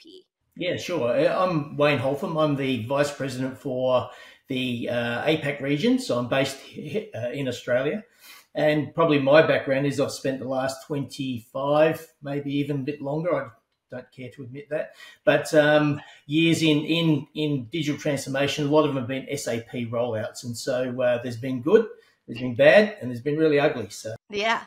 Yeah, the good, the bad, and the ugly. Well, we're to cover all of all of that today. But as Wayne said, he manages a lot of our APAC business, or all of our APAC business, as well as a lot of our global clients, because we do have clients, you know, that have have parts across the globe that we kind of tackle as a team based approach. And if you want to see more from Wayne as kind of pre work for this conversation, he's actually on our playlist and you can um, see all of his specifically my personal favorites are the process mining and the target operating model he talks about too. But today we're going to talk a little bit about SAP. So, Wayne, kind of big question here is why are SAP implementations so difficult? Yeah, well, it's always the big challenge because if you talk to the salesperson for SAP, they aren't difficult. They're very easy to actually roll out. But the challenge is the organization. SAP is quite detailed and it's quite, it requires a lot of understanding of who you are as an organization, as well as how you go about the business you actually do. And um, often um, they're sold as if, oh no, we'll just put our approach in and just roll it out and everything will be fine on the day. And um, and that's that's the challenge. And I suppose where some of the failures happen is that if we an SAP client already, and we've had SAP for a number of years, and then we're moving to a new the S4. The problem with that is that previously we could sort of do what we wanted. We could customize it to suit our every need. And then when we get to the new S4, it's not as easy to be able to do that. And so, um, so that's that's often where that transition is not just an upgrade anymore. It's actually a, a complete shift uh, in the way you think, the way you operate, the, all the screens you see, um, and that's that's what's so difficult. So it sounds like even if you had a legacy SAP product, moving to specifically S4 HANA is almost like a completely new evaluation and implementation. Yeah, it is, and and and it's interesting because S4 is looking for um, roles and responsibilities and and people actually doing certain tasks, whereas previously that was blurred. It was anybody could do anything. You could limit the access that some people might have had to SAP, whereas now it's much more about the roles, processes, and responsibilities. And so that's a whole different way of working for many organizations because I've never had that sort of uh, definition about who did what and and restriction on how they go about and do it. So.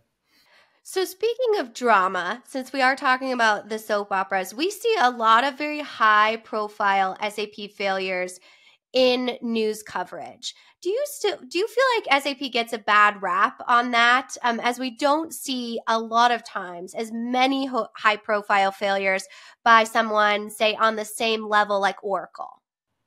Yeah, I think SAP deserves a bit of the the bad rap they get, and and and I'm not being mean there. It's just the fact they've got a great sales machine, and it makes makes it like we've just got to flick all these switches and and the lights are on as such. And and SAP is not like that. Um, and and that's the problem is they sell a very easy solution when really it's probably the most complicated solution of all of the ERPs I've ever worked with. So so it's um, if you've done SAP and done it well, you could roll out any other system, but not many get it right, and that's the challenge I think that happens with uh, with SAP implementations. So when you talk about kind of the the need to define that phase zero planning for SAP implementation, what if you already have that legacy system? We just see so many clients, especially in those high profile cases, that are looking at going from their legacy SAP system to S4 HANA or even going to an Oracle ERP uh, uh, opportunity. How do you ensure that you actually know what you're getting into in that evaluation phase and you have kind of that pre work done?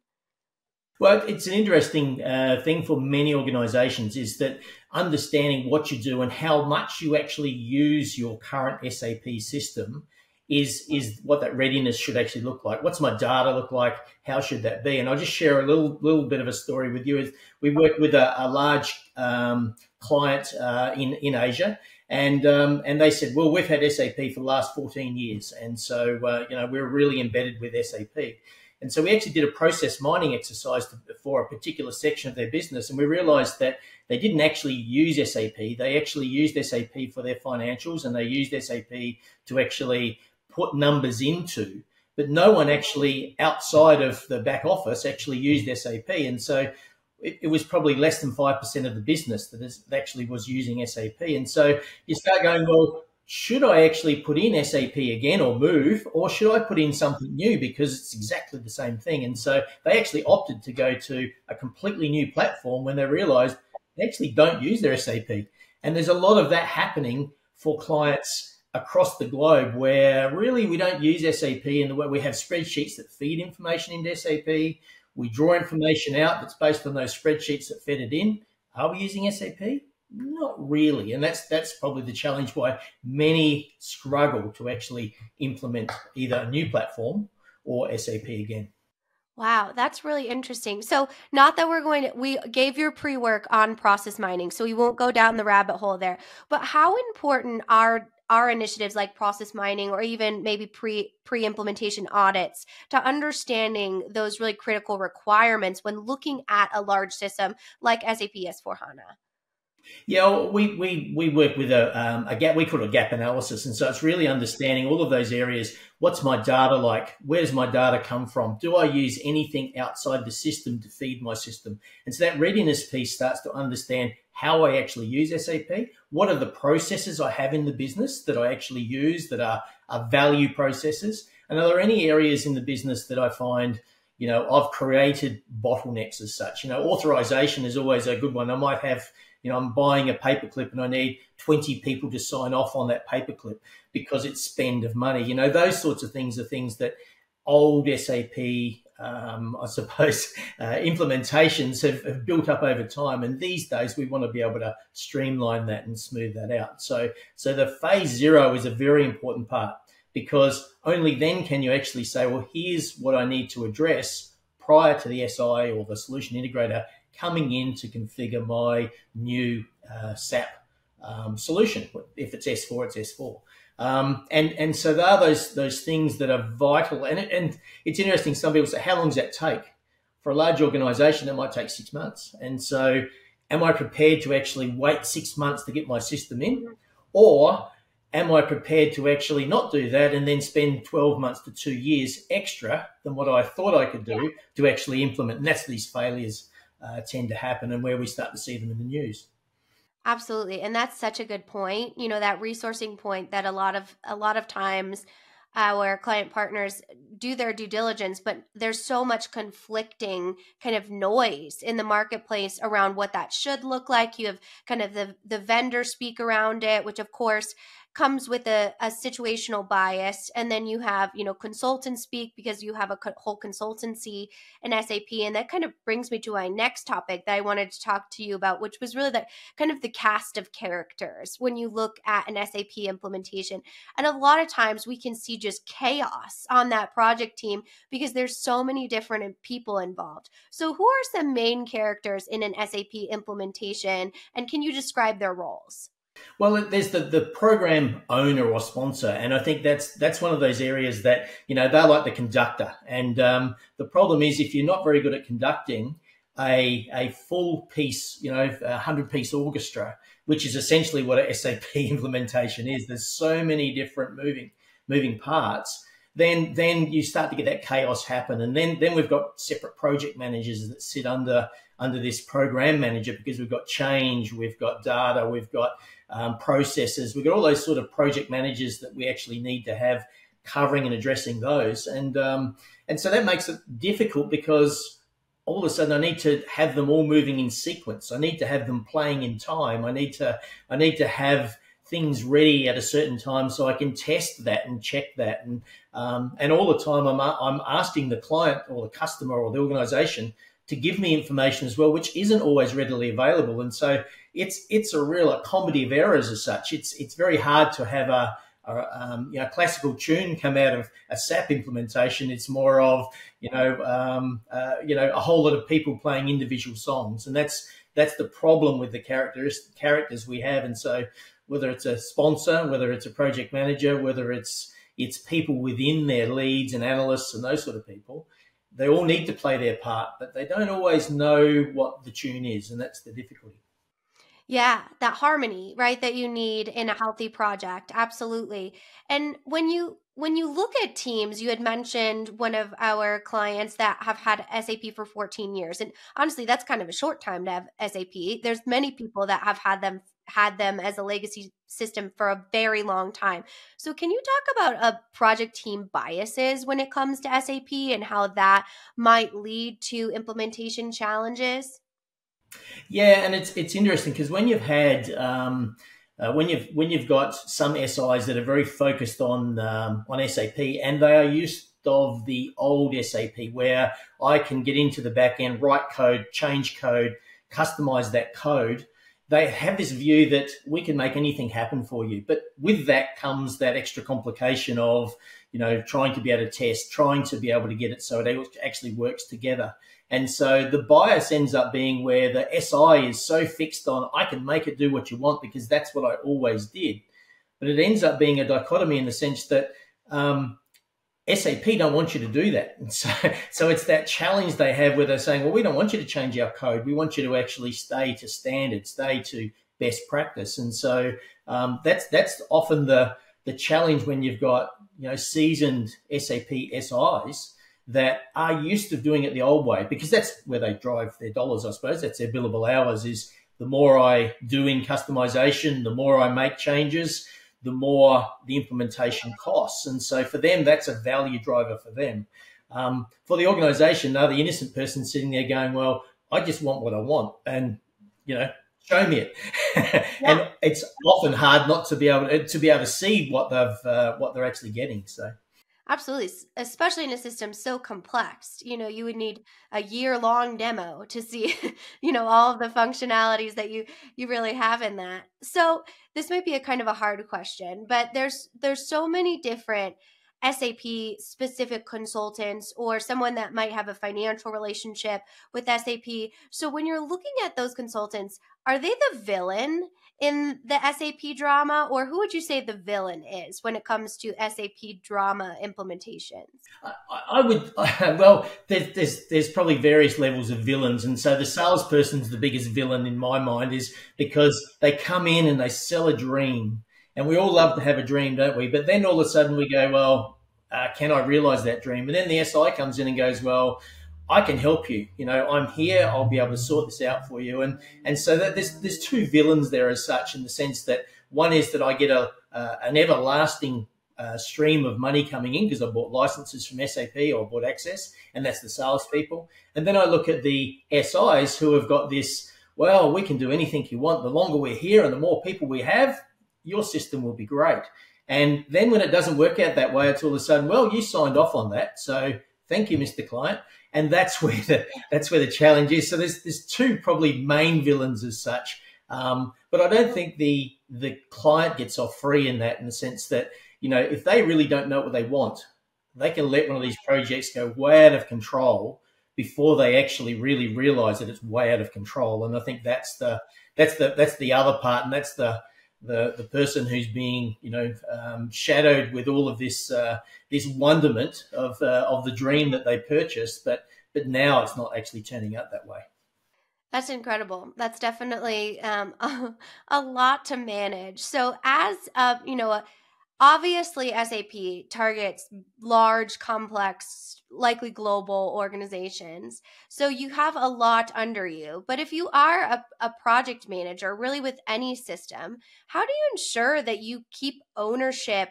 over those strategic goals that you want to achieve as a business as opposed to getting you know enchanted um, by some of some of this this really powerful sales jargon from both your SI and your vendor, who are supposed to be trusted partners.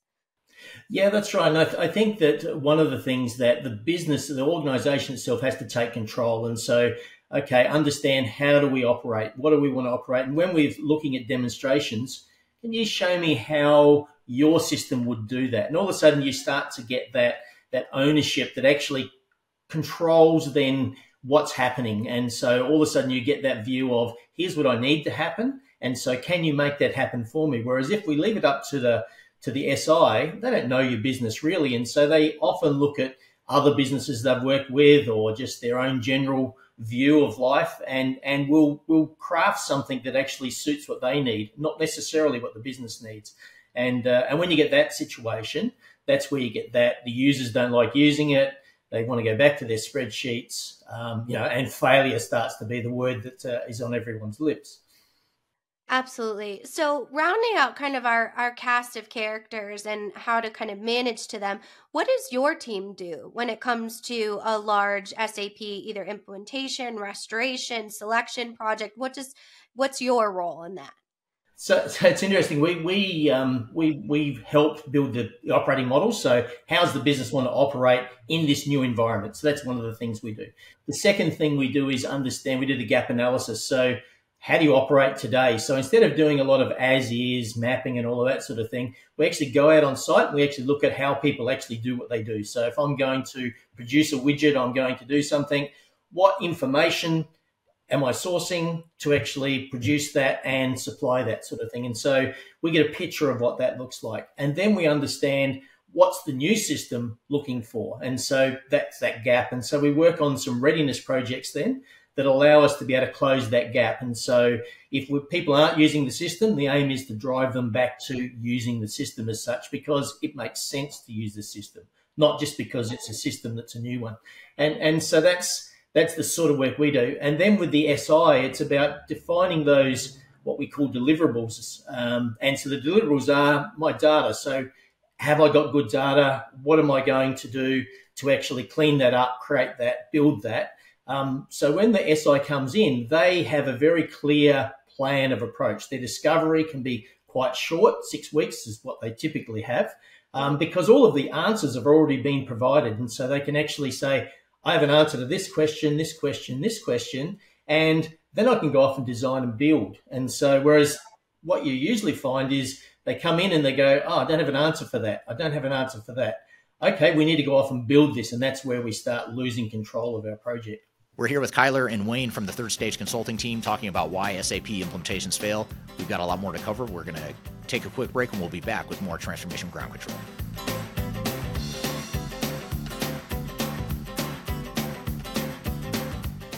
Hi, this is Eric Kimberling with Third Stage Consulting and your host of Transformation Ground Control.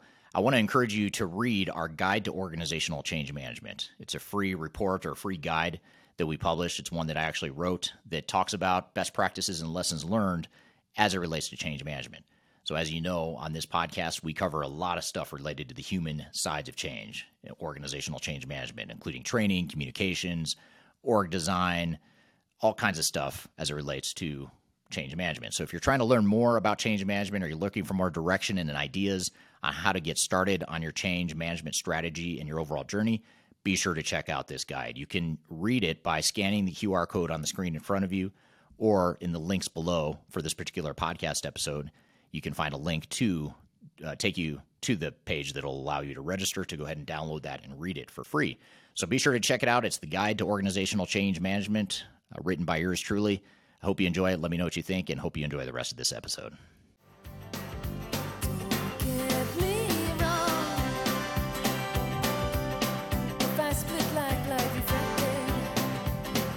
Hello, welcome back to Transformation Ground Control, episode number 155. My name is Eric Kimberling. You can find new episodes of this show every Wednesday at transformationgroundcontrol.com. And this podcast is produced by Major Tom Productions and sponsored by Third Stage Consulting, which is an independent consulting firm that helps clients throughout the world reach their third stage of digital transformation success. So let's jump back into the conversation here between Kyler and Wayne to talk about why ERP implementations fail. And when do you see kind of to to go from the cast of characters to kind of, you know, the the plot twist, if you will. We see headlines around SAP failures that are in the hundreds of millions, if not billions of dollars. So how did those go so incredibly wrong? And at what point, I'm sure there were a variety of points, but is there a some point that those red flags start to fly when it comes to what's going on with our project and how do we ensure we, we need to course correct now? Yeah, the, the, it's, it's an interesting you say because I've, I've been involved in some expert witness cases and I've also been involved in projects that you know, some have gone six years and uh, still not gone live. And so, so, so that's staggering to think, how come someone hasn't pulled this up earlier? Um, but it is that thing of the, the, the, the understanding of governance and assurance. It's making sure that you have actually completed all of that pre-works before you start doing design and those sorts of other things. Because if you're designing something and you don't have all of the information, the challenge is what are you designing? And that's where the cost blows out and there's course corrections constantly happening uh, over that time. And all of a sudden you start to go, well, should I be course correcting this?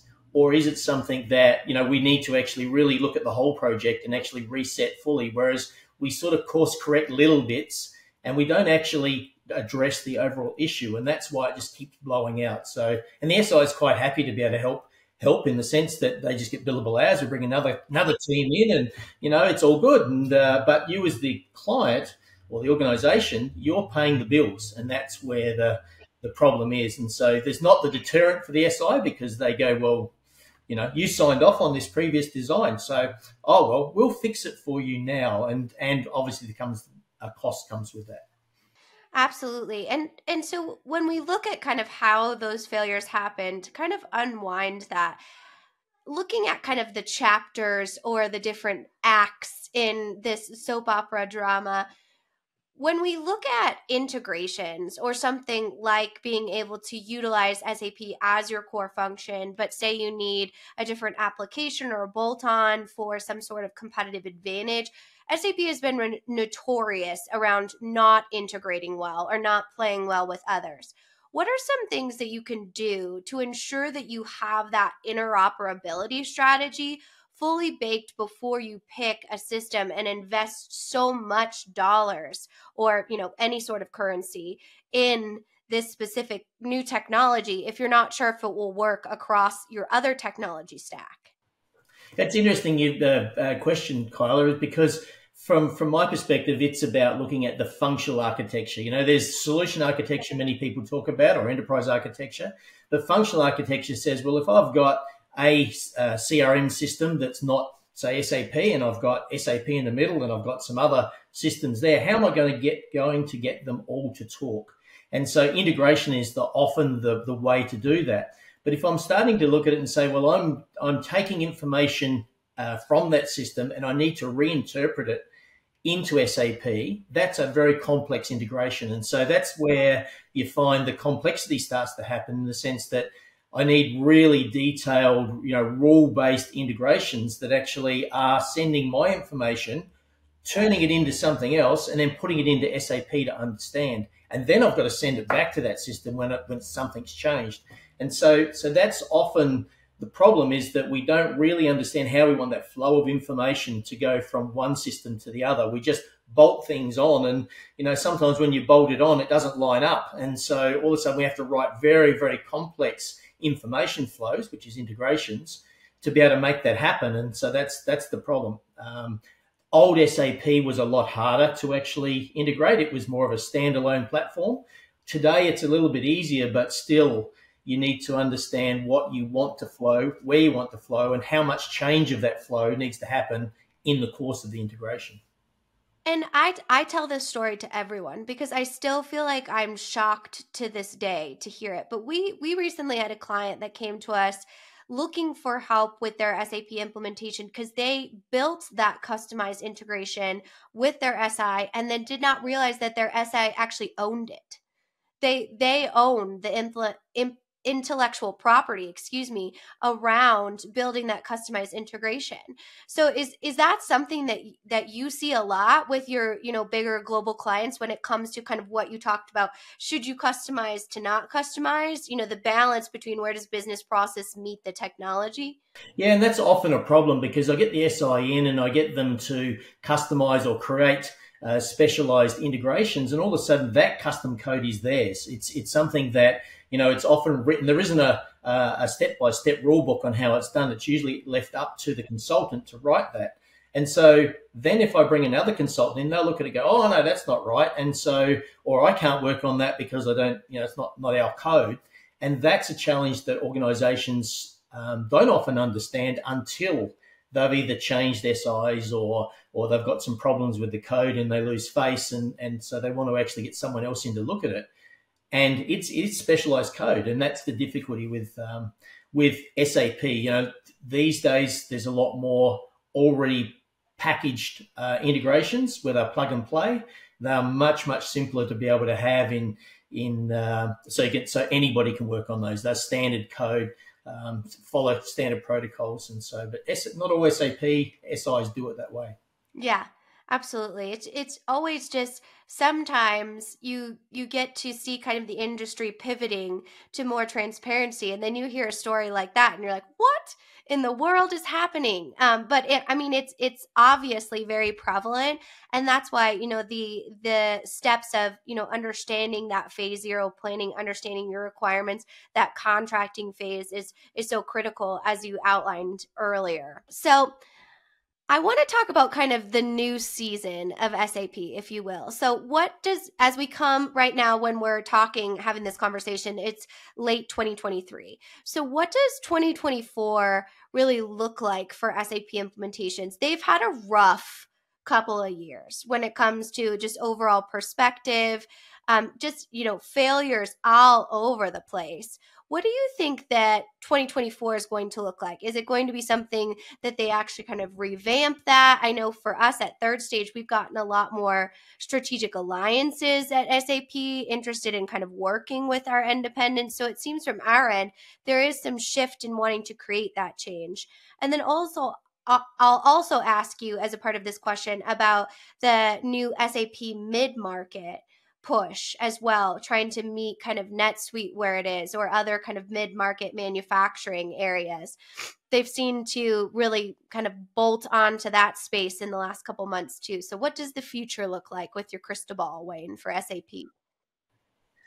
I I think it, it's interesting because SAP is coming from a place that um, of, of where they have a good market market share as such, and and a lot of people have SAP. Moving forward, the challenge they've had is getting people to want to actually go to a new SAP. They've they've they've sort of identified that we're not going to support it any longer, and they've bought out new solutions. And but what they're finding is that new SAP is not old SAP, and so it's not a complete transition. So for them, they've offered new packages of uh, SaaS and uh, so you know so subscription as a service type uh, SAP, where we've got a custom setup, or not a, or a standard setup that's a multi-tenant um, that we can actually have people all join, just like uh, other um, software vendors have done. But they're using the old way of of constructing that in the background, the back code, and so it's not as still as flexible as some of the more you know uh, systems that have been built built to suit um, multi-tenant. And um, and so for them, it's going to be a bit of a challenge, and they're pushing into, you know, the the risk they've got is the big players aren't moving because they're not sure what they should go to, and they see a lot of risk in it.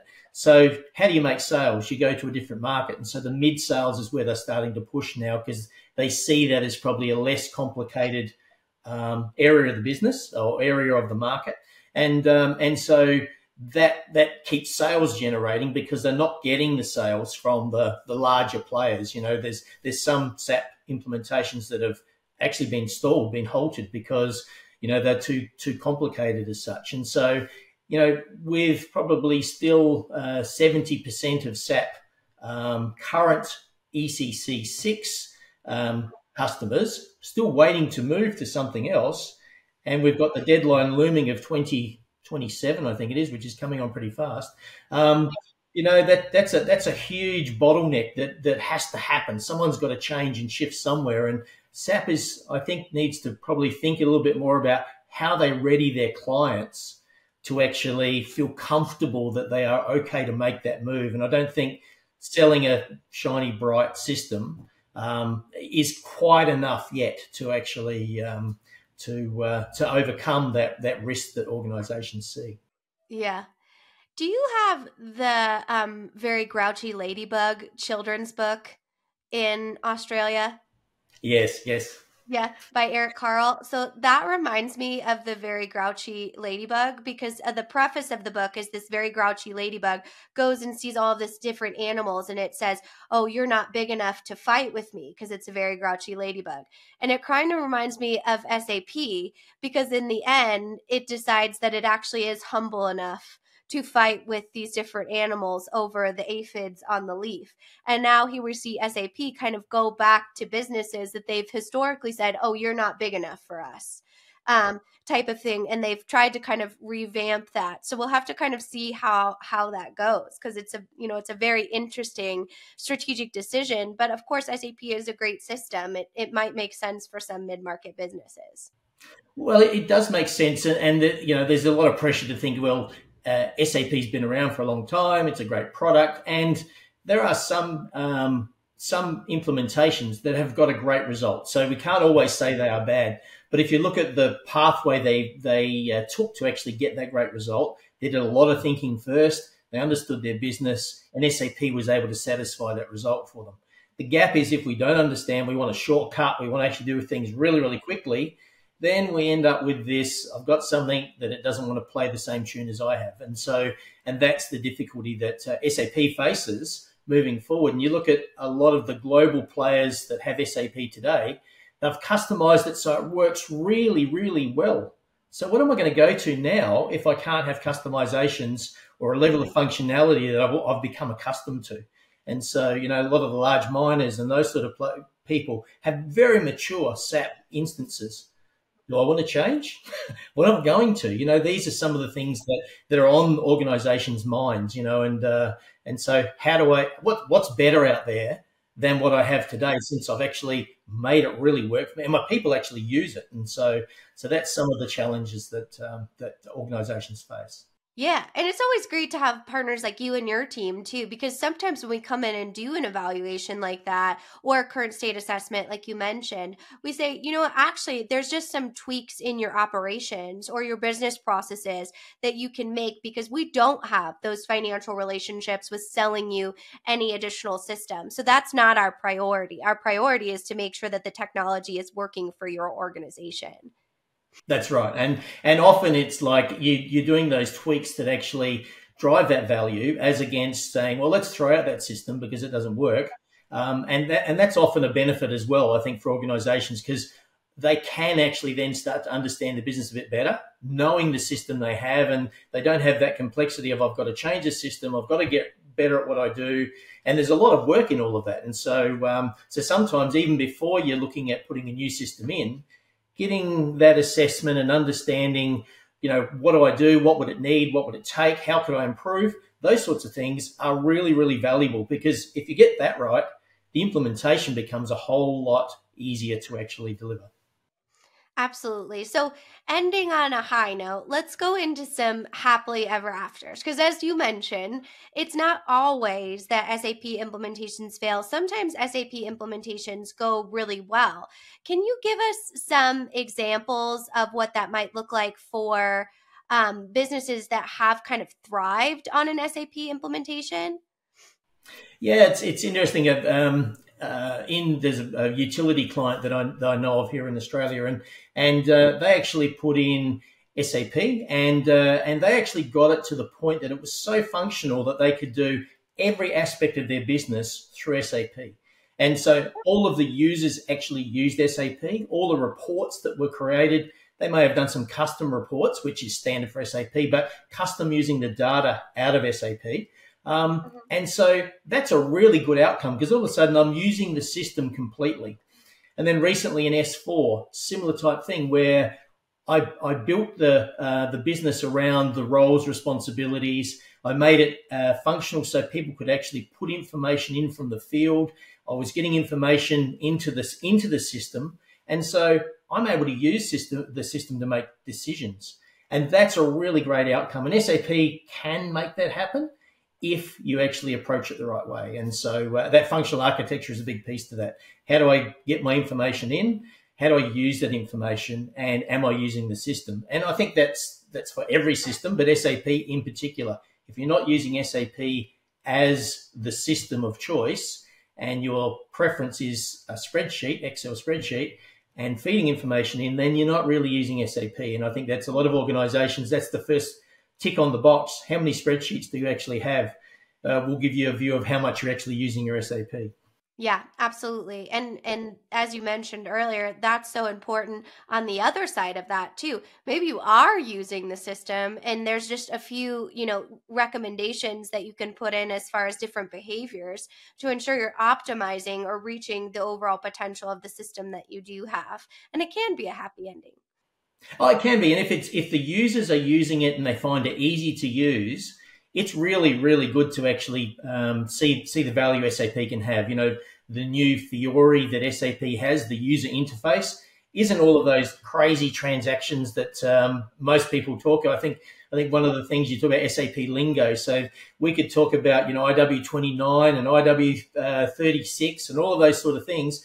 That's all the lingo that you talk to the old world of SAP. But the new world, it's about what am I doing? What's the task I'm doing? I'm going to uh, pay an account. And so that's a lot more usable if you get people using the system and the information's in there. And so, so that's the difference, I think, that um, from old to new is uh, the way people interact with it and the interface they actually have. Very good. Well, this has been an unbelievably great conversation. So thank you for sharing your insight. Any final thoughts on you want to share around SAP implementations just in general? Uh, I, th- I, think that people, sh- it's it's it's interesting. With uh, we've we've got a client at the moment that's looking at. Uh, they've been sold a global template for SAP, and uh, and where they've rolled it out in in a couple of their global instances, they've realised that the global template doesn't actually fit for their business, so they've had to make a lot of modifications. And so so it's about saying stepping back and saying, well, what do I really need? And looking at it from that perspective. And then if they understand that, SAP can be a really great option for them. But without doing that and listening to the fact that, well, we've got this this out of the box model, just unpack it out and look, we construct it and it'll be fine, doesn't suit everybody. And I think that's the challenge that people are facing is, um, you know, believing that, you know, one size fits all. Um, you know, and you should be able to, I'm not saying customization here, I'm saying configuration and adapt your business to it being more consistent in the way it operates is the other part to that is not just saying not blaming the software completely. It's you as an organization how can you be a bit more consistent in what you do? So uh, there's and and there's lots of instances where we have really complicated back office processes that we don't need so most most definitely. You have to have you know the right system that fits your requirements but you also have have to have healthy business practices good data hygiene to ensure that they can work together in that harmonious great analogy you gave about the symphony. I love that. If you don't mind it i'm going to steal it as moving forward. But if you'd like to learn more about SAP, we do actually have, I'll pop it up on the screen here, or you can get it in the description if you are um, consuming this on an audio um, platform our, our guide to SAP S4 HANA. And this is a 60 plus page playbook that really gives you kind of step by step of how to ensure that you are doing effective phase zero planning, that you have the implementation resources, understand that, and that you are optimizing via user adoption and other strategies as well. So I highly recommend that. All right, great stuff. Thanks, guys. That was a, a good conversation on why ERP implementations fail. And hopefully, this has provided you, the audience, some good context and some good lessons from failures and there's so much we can learn from failures, so many things we can take away and make sure that we don't make the same mistakes uh, in the future on. So that was really our goal here for today is to provide you an episode where we really dive deep into ERP failures so you can understand the things that other organizations have made or the mistakes that other organizations have made and ultimately help you avoid those same mistakes. So I hope that's accomplished the goal of what we wanted to, to do here today. Uh, you can find new episodes of this show every Wednesday at transformationgroundcontrol.com. The show is produced by Major Tom Productions and sponsored by Third Stage Consulting, which is an independent consulting firm that helps clients throughout the world to reach their third stage of digital transformation success. If you'd like to learn more about Third Stage and what we do, how we could help your organization, please feel free to reach out to me. I've included my contact information below. Just go to the description field wherever you're listening or watching to this podcast. You'll find my email address. Feel free to reach out to me. I'd love to chat with you about how we can help. So, hope you found this information useful. Hope you have a great day. We'll see you next week on Transformation Ground Control. Take care.